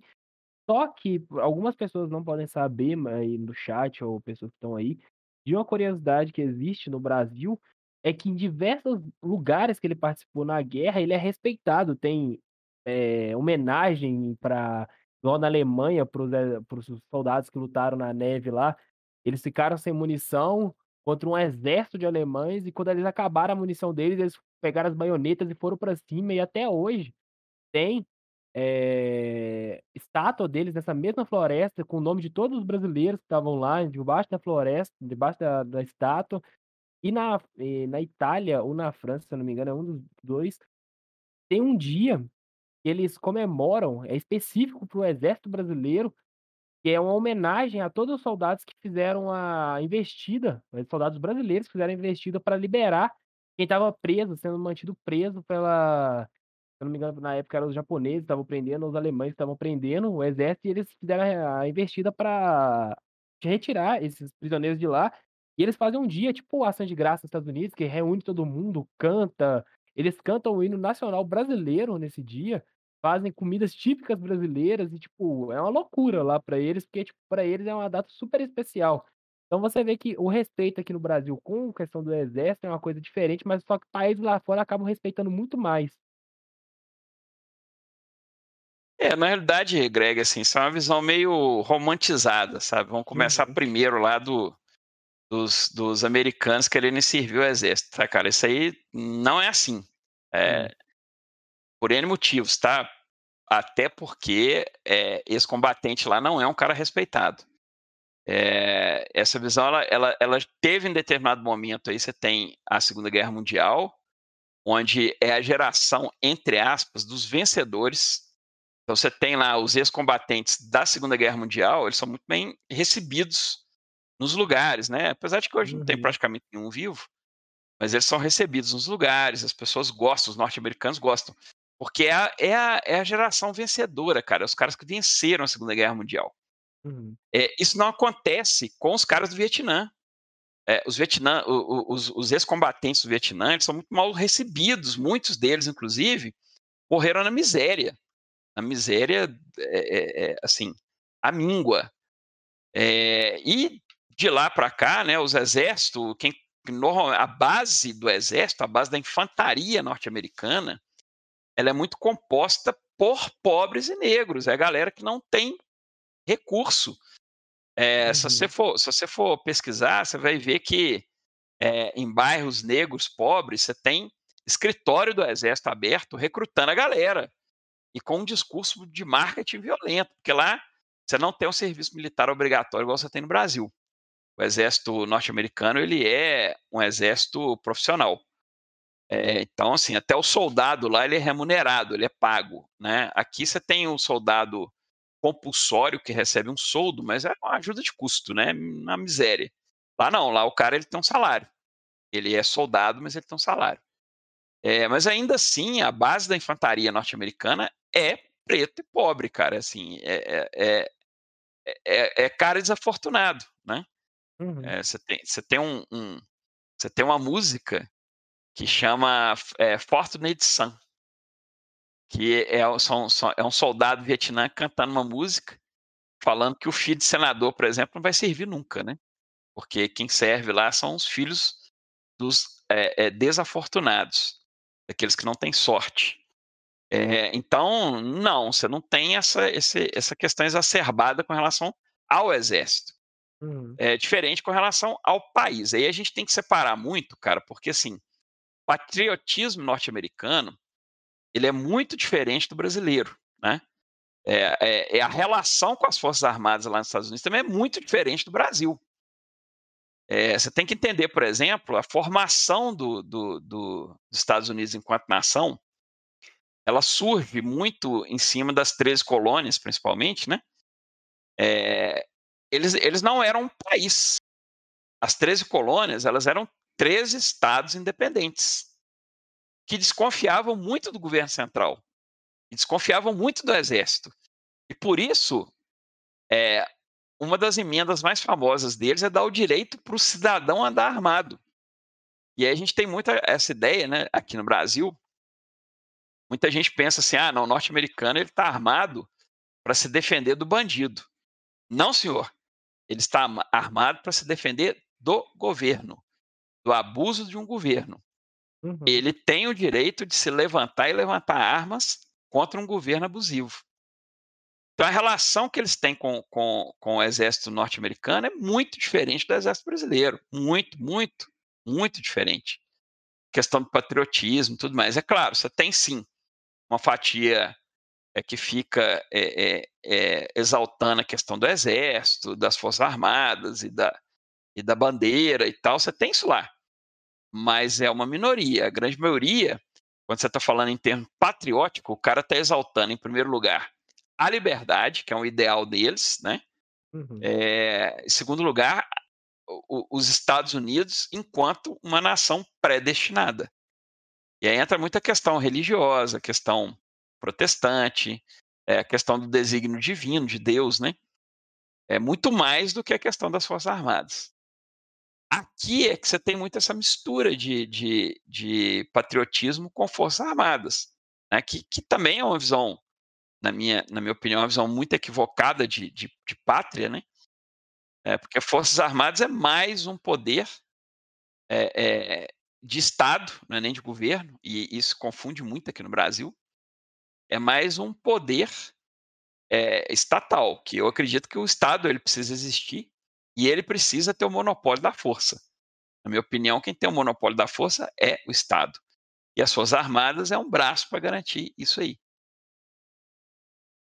É, e tipo assim, na, assim que a gente já falou de das Forças Armadas e do saindo um pouco desse contexto das guerras, de, das Forças Armadas e tudo mais assim, é, voltando para mais pro contexto da, da tipo, sem ser do patriotismo do, do exército e da, de tudo que é construído sobre isso, a gente pode também olhar para outra, um outro lado, assim, que o jeito que o Brasil veio, desde que ele era só uma colônia, foi muito foi tipo, totalmente diferente de outros países que hoje em dia entraram são bem subdesenvolvidos. Para construir, no caso, o que a gente construiu de, de da nossa pátria, entre aspas. Sim, é, é, claro, é como toda, toda nação, né? Como toda nação, você Uhum. tem uma formação completamente diferente. O Brasil tem a sua própria formação. Em cima de muita guerra, muito sangue, né? A galera tem essa visão de que o Brasil é um país pacífico, isso é, não procede. O Brasil o tempo inteiro você tem luta, você tem guerra, você tem. Pô, uma, das, uma das guerras mais sangrentas do, do mundo aconteceu aqui, né? Que é a Guerra do Paraguai é, do século XIX. E, e, a gente às vezes esquece disso, né? A gente esquece que um país foi quase dizimado, né? O é, Paraguai foi praticamente varrido do mapa. É, então, assim, a gente teve um tipo de formação, os Estados Unidos teve outro tipo de formação. É, mas eu não sei se isso é preponderante para só isso, né? Para uhum. explicar o subdesenvolvimento, né?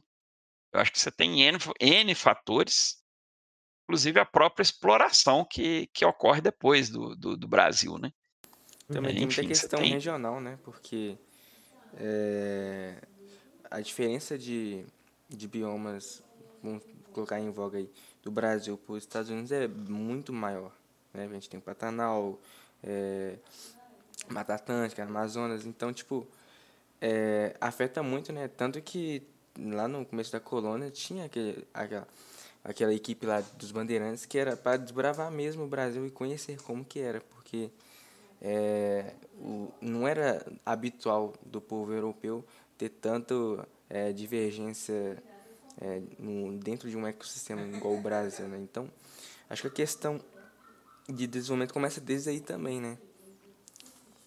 É, na, na realidade, Marcelo, é, cara, eu, quando a gente fala de desenvolvimento e subdesenvolvimento, inclusive, a gente tem que pensar o, em que aspecto, né?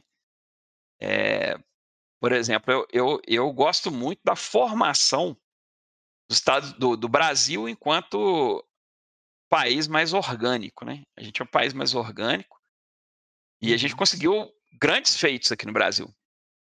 É, um, que, um que a gente já, já via muito e a gente viu em ação agora esse ano é o SUS, né, cara? É, é uma coisa que os Estados Unidos não tem. O sistema de saúde dos Estados Unidos, você vê que, cara, deixa muito a desejar. do uhum. sistema brasileiro, por exemplo, né? É, o, o, outro aspecto que a gente tem aqui é educação. É, a gente está longe ainda de ser um país que distribui bem a educação, mas a nossa educação pública está anos luz de vários países de primeiro mundo. É, então, assim, a gente tem que pensar o que, que é essa questão que a gente está chamando de desenvolvimento econômico, sim. Eu acho que a gente deixa a desejar. Agora, é, talvez mais por fatores políticos, né, que a gente não soube realmente utilizar o que a gente tinha, do que qualquer outra coisa, cara. É, você pega, por exemplo, é, a, a, era Vargas, né? E, e o pós-Vargas, você pega Juscelino Kubitschek, onde o Brasil, ele quase levantou voo, né? Pós... Vamos pegar depois do século XIX, é, o Brasil, ele, ele, ele teve um momento muito bom, uhum. que foi interrompido, né? Porque a gente teve vários golpes que aconteceram. Você tem duas grandes ditaduras, né, principalmente a ditadura de 64, que dá uma detonada violenta na economia. Você tem no primeiro momento lá o que é chamado de milagre econômico, mas é um milagre onde você tem uma injeção muito forte de um dinheiro vindo dos Estados Unidos, que depois os caras tiram tudo daqui e, e levam o país a praticamente à bancarrota, né? Então você tem uhum. todas essas questões.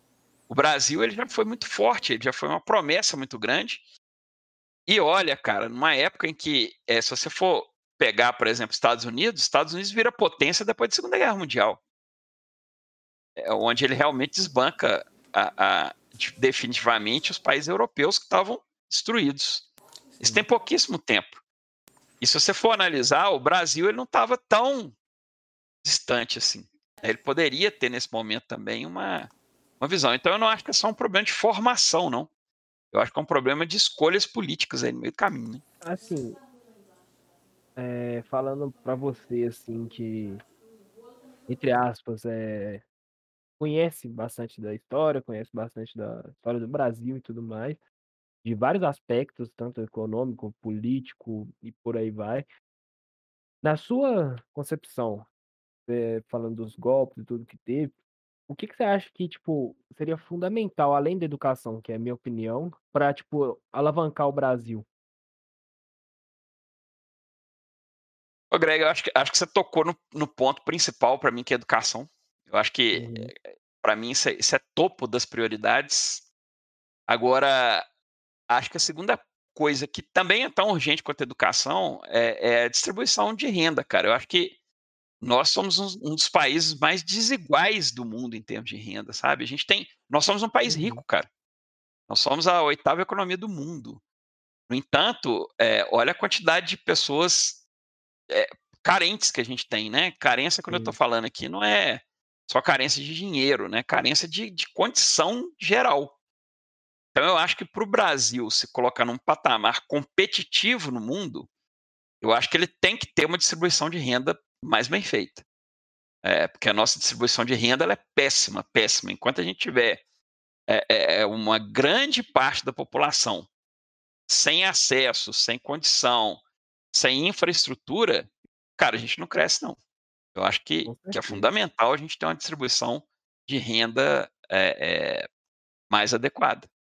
Sim, até porque eu lembro, quando eu até era criança, que a gente era, lá, lá por volta dos meus seis anos, assim, lá a gente sempre ficava, no final do ano, sempre tinha as listas do PIB, né? E o PIB do brasileiro era muito alto. Muito, muito alto. E eu ficava inculcado com isso porque é, a, a gente é um povo trabalhador, um povo que gosta de ir atrás, mas a gente não vê essa, essa gestão administrativa fazendo algo é, que vai valorizar esse, esse nosso trabalho, né? A gente vê muita questão de, do desvio então, a aplicação dos nossos recursos é bem, é bem desvalorizada e, e segmentada em algumas regiões. Então, uma das minhas, das minhas apostas, porque o Brasil não cresce muito, é muito mais na gestão administrativa, né? Porque acaba, acaba não fazendo com que chegue esse dinheiro assim a, aplicado no país mesmo, né? Porque tem muita questão de corrupção e etc mas que é, por, por ser um país tão grande, acaba esses pequenos problemas assim de corrupção gerando gastos tipo enormes, assim como exemplo assim que eu sempre vinha tava vindo estudando por, por pouco, é a questão da é, da fraude previdenciária que causa um rombo gigante na, na questão econômica do, do país e acaba voltando para o próprio brasileiro. Então, eu aposto muito nessa questão administrativa que é o que impede o Brasil mesmo de decolar. Eu, usando o ponto do Marcelo, assim, para falar, eu uma pessoa que eu olho, assim, acho isso bem chatinho pro Brasil mesmo, a parte da corrupção, porque eu acho que tem muito da parte administrativa mesmo, que gasta mais dinheiro com políticos do que com o próprio país em si. Gasta muito mais dinheiro lá com eles do que com o resto da população aqui, que é muito mais favorecido do que eles. Igual o Marcelo falou que o nosso PIB era altíssimo. Então, tipo, acontece que para onde vai o dinheiro, sabe?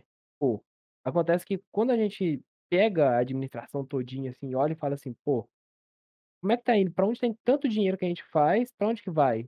E você acaba vendo que a educação fica bem, entre aspas, a gente pode estar à frente de alguns outros países na pública, mas tipo, fica bem atrás de muitos outros países que estão, tipo, coisas básicas como um curso um curso técnico numa escola, por exemplo, outros países já dão, tipo, muitos anos e o Brasil, tipo, escolas de bairro assim não tem, por exemplo. Sim, vocês têm toda razão, gente. A gente, a gente tem que falar é, que, como eu falei, né, quando eu estou falando da educação pública, eu estou falando de uma rede montada da educação pública, né? Uhum. É, mas que a gente sabe que a qualidade, eu, eu estudei em escola pública, né? Assim, a gente sabe que a qualidade deixa muito a desejar é, em função de várias coisas. De novo aí, muito em função também da desigualdade. Quando vocês estão falando de corrupção, é, é um negócio interessante, né? Que era muito minha visão até antes de eu começar a estudar história, né? Falar, pô, mas Brasil é um país corrupto e tal, não sei o quê. É, gente, é, corrupção você tem desde a de, da Grécia Antiga. É, é, a Grécia, que é o berço aí do. Você tem até antes, né? Mas quando eu estou falando aí de, de de política documentada, a Grécia ela tem muito essa questão é, é, da documentação política, né? Você tem registro, você tem um monte de coisa lá, e Roma, muito mais ainda. Né? Roma, você tem isso muito mais é, bem documentado. E a corrupção, ela permeava esses, esses estados, assim como ela permeia vários outros estados, né? Uhum. Então, é, é, não estou aqui falando que corrupção é um mal menor, nada disso. Mas a corrupção, se vocês forem estudar a história, ela é sempre usada como desculpa, é, primeiro, para tentar tirar um, um, um governo que está no poder e colocar outro, sempre foi isso. Uhum. E depois, como desculpa para não se fazer as coisas. É, eu acho que a gente precisa romper esse ciclo, sabe? A gente precisa é, entender primeiro que tem coisas que funcionam no Estado, muita coisa funciona, é, eu tive como, como é, professor estagiário em escola pública, né? Porque a gente faz licenciatura, a gente precisa estar. A minha ex-esposa, ela trabalha em escola pública, educação pública. Então a gente vê que tem coisa que funciona e, tem, e a gente vê dinheiro chegando na, na, nas pontas e dinheiro sendo empregado. Qual que é o grande problema que você tem aí? É, não é suficiente, cara. A gente precisa fazer investimento. A gente precisa melhorar salário de professor, que ganha uma miséria. A gente precisa melhorar a infraestrutura de educação, a gente precisa melhorar material didático, é, é, a gente precisa melhorar métodos didáticos e a gente precisa fazer essa educação chegar na ponta, efetivamente. E a gente precisa dar condição para as pessoas, para elas poderem ter uma vida digna, para elas poderem. É, é, é, uma, é, uma, é uma guerra que, eu, que tem muito, né? Falando assim, pô, mas e a meritocracia, né? Meritocracia é, é cada um vencer, sim. A gente precisa ter o, o, o mesmo ponto de partida. É, hoje a gente não tem isso no Brasil. Né? É, você fala assim, ah, pô, mas o cara que passou na UFMG ralou, ralou. Mas se você for ver, por exemplo, no curso de medicina, é, 90% dos caras que estão lá é porque o pai tem grana. Uhum. E, e, ele nasceu num berço de ouro e que ele tem a oportunidade de estudar, estudar o dia inteiro. Não estou aqui falando mal desse cara, né? Não estou aqui dizendo que ele não tem o direito de estar lá? Tem, tem sim. Mas, cara, vamos pensar no cara que não teve essas condições também, essas mesmas condições de, de é estudar, é de ter esse tempo. Uhum. É, a gente precisa de alguma forma, gerar isso aí, entendeu? Uhum. Esse é o ponto. E para mim, eu falo de mim, assim, que eu também vim de escola pública e graças a Deus eu consegui entrar na faculdade. Meu pai ficou muito feliz, mesmo ele pagando uma parte, ele ficou tipo muito feliz com a nota que eu tirei no ENEM, com eu consegui chegar perto da nota de corte e ficar assim, próximo de de conseguir o objetivo meu, que é o curso superior. E assim, eu falo de onde que eu vim mesmo, da minha escola, que eu passei o ensino médio inteiro, eh, pra gente igual eu mesmo, que eu era apaixonado com vôlei. Pra gente jogar um campeonato de vôlei lá na escola lá, a gente teve que conversar com a professora, porque a professora não tinha nem conhecimento desse campeonato, que é um campeonato de escolas estaduais. Ela não tinha conhecimento desse campeonato, não tô falando por causa dela, mas eu falando por falta de informação pra escola mesmo, de de falta de chegar na escola, porque nossa nossa escola, onde eu estudei, tipo assim, a quadra era, tipo, é tamanho miniatura, sabe. A quadra principal, a gente jogava vôlei 4 contra 4, por exemplo, que era o que cabia, assim, pra ficar confortável. Quando faziam 6 x 6 já ficava apertadinho, sabe. Então, tipo, quando a gente começou a treinar foi, tipo, pra gente foi um marco grande na escola, porque começou a criar um time de futebol, aí acabou criando um time de vôlei, acabou que, se não me engano, tinha time de handebol também na época. E pra gente foi um marco, tipo, muito grande, porque a gente viu que a escola estava investindo numa coisa que, tipo, pra mim é uma coisa simples, que é o próprio, assim dar um um uma premiação para o aluno, por exemplo, o nosso professor falava com a gente: "Ó, se vocês perderem média, vocês não jogam mais. Vocês não vão jogar mais o campeonato com a gente". Então, tipo, a gente tinha uma premiação por ganhar uma média alta, por exemplo. É uma coisa tão simples que a escola pode colocar que facilita a vida de um usuário de um de um de um jogador, de um de um jogador não, de um estudante, de um aluno que tá lá só por obrigação, por exemplo. E, tipo, pra mim isso é uma coisa que vai da infraestrutura, tipo, global do de ensino do Brasil. Sim, eu cara, eu concordo demais com isso que você falou e é exatamente esse ponto, a gente precisa melhorar essas oportunidades, né, melhorar o fato do do do eh, às vezes a gente fala assim: "Pô, mas por que" na minha época, cara, eh eh, a gente trabalhava desde cedo, com Uhum. 12 anos, 13 anos, 14 anos, eu era office boy. Tem muita gente que acha isso bonito, glamoriza, né, fala: "Pô, mas por que que você não pode trabalhar mais quando você era, eh eh, quando você é menor?". Vou falar pra você por quê, porque a gente precisa estudar, porque Sim. é é a época onde você tem pra você começar sua formação. Eh, e e cara, o o cara que passou em medicina, ele não trabalha, ele tá estudando e isso não é um demérito, é o que ele tem que fazer mesmo, tem que estudar. E a Sim. criança pobre tem que estudar também, tem que estar na escola numa escola de qualidade, e que tenha um rango para o cara, tem que ter comida, porque eu já fui pra escola pra comer, cara. Eu sei que que é Uhum. isso, né. Então, assim, eh, a gente falo, precisa ter essas que foi pra condições. escola também pra comer, porque, tipo, era foda na casa dele, ele ia pra escola pra comer, sabe. Então, tipo, pra mim é uma coisa que você olha e fala: "Isso é muito injusto", sabe, tipo Uhum. a desigualdade, a diferença que tem, assim, minha, que eu gostava de ir pra escola pra jogar meu vôlei e pra me dedicar a conhecer, porque eu sabia que eu tinha uma bonificação depois que eu ganhasse uma nota alta, que era poder continuar no time. Já ele não, ele era tipo "Tá, eu vou só pra comer, porque não tem comida em casa". É, Então mas é achava ma é mais ou menos isso. Eu, assim, quando eu era mais novo, eh, o rango lá em casa, cara, era escasso, minha família era pobre e tal, então eu ia pra eu ia pra escola, entrei numa escola muito boa, meu meus pais me colocaram. Você vê a diferença que faz, né, você ter uma base boa, assim, hoje eu Uhum. cara, eu saí da favela, sou empresário, tenho uma empre tenho 2 empresas, eh, sou professor universitário, sou mestrado, eh, dou aula em curso técnico. Cara, eu eu eu consigo essas coisas porque eu tive base. E é isso que eu falo, entendeu, assim, eu não quero que que o mundo me torne rico, só quero que o mundo me dê condições de competir de igual pra igual com o outro. Esse é o ponto, entendeu, assim. Eh, eu já fiz minha competição, mas eu quero que quem vem atrás de mim agora tenha condições de fazer isso, e e eu luto por isso. Eu acho que esse é o principal ponto. Aham. Eu acho que isso é que precisa, entendeu.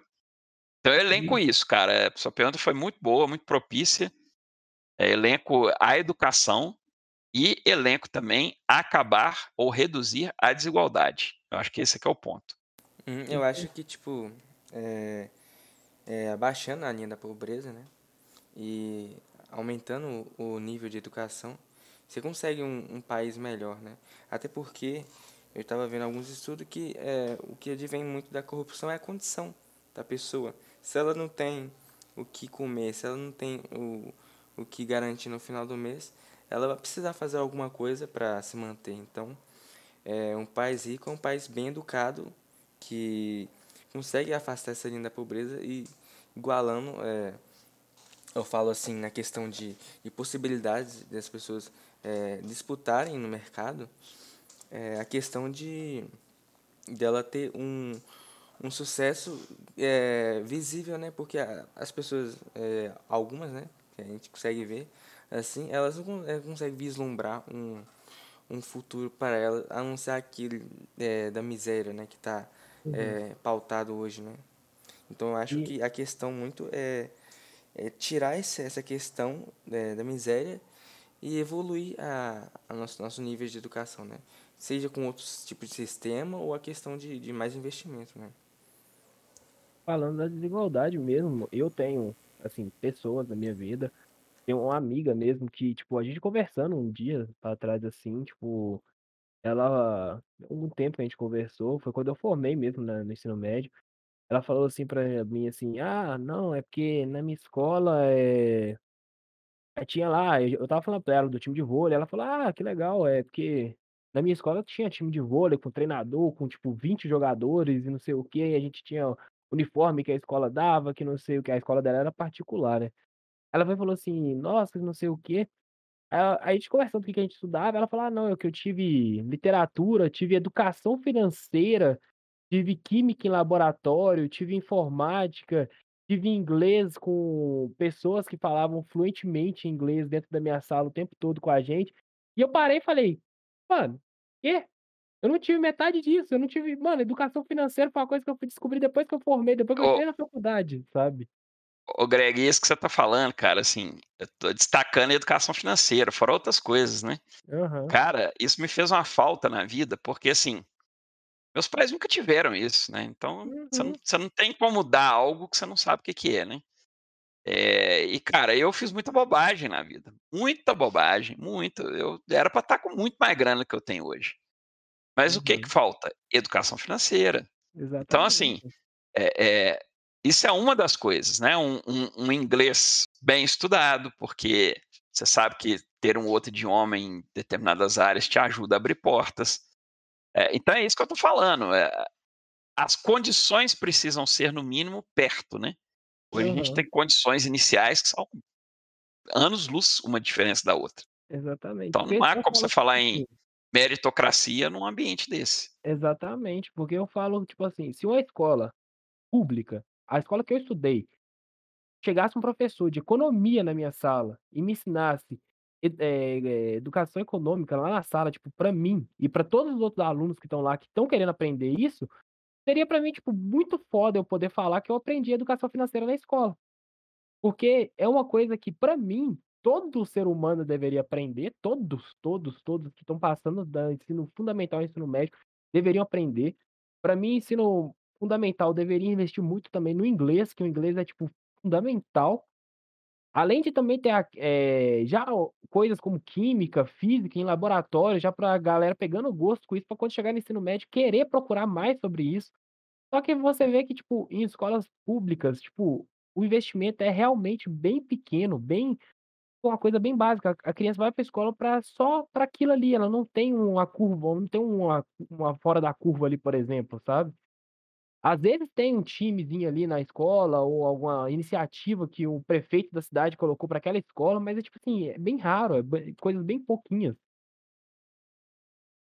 Sim, sim, é é cara, é exatamente isso, eu acho que, eh eh, você tocou no ponto, eu acho que a Uhum. ideia é a gente pensar nessa melhoria, né, do do da distribuição de renda e da educação, que eu acho que a gente consegue um país melhor. Eu não vou ver isso, né, tomara que vocês ainda consigam pegar um pouco, mas acho difícil. Eh, agora falando assim, eu queria que você falasse um pouco pra gente, assim, só pra gente finalizar o papo, pra quem não conhece, um pouco da sua empresa, o que você faz lá, o que que sua empresa é. Bom Obrigado aí pelo espaço, inclusive. Vou mandar uhum. o link dela aqui. A minha, minha, empresa, cara, é a Mobilus Tecnologia, uma delas, né? Eu tenho duas empresas, eu vou falar mais da Mobilus.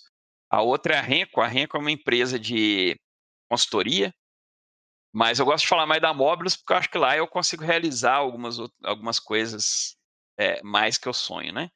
É uma empresa de desenvolvimento de software, de desenvolvimento mobile e desenvolvimento de games também. Né? A gente trabalha com, com a parte de produção de jogos e uhum. aplicativos. Uhum. É, nós somos uma fábrica de software, onde as pessoas contratam o nosso serviço para a gente poder desenvolver. É, hoje nós somos 25 pessoas, é, dos quais vários são alunos ou ex-alunos meus. Eu contrato também, então acaba que é, eu ser professor me ajuda nesse processo seletivo aí com a galera. É, e, cara, é uma empresa onde a gente atende empresas, outras empresas de menor porte, médio porte até grande porte. Então a gente uhum. tem no nosso portfólio aí desde pessoas físicas até grandes bancos, onde a gente desenvolve principalmente aplicativos.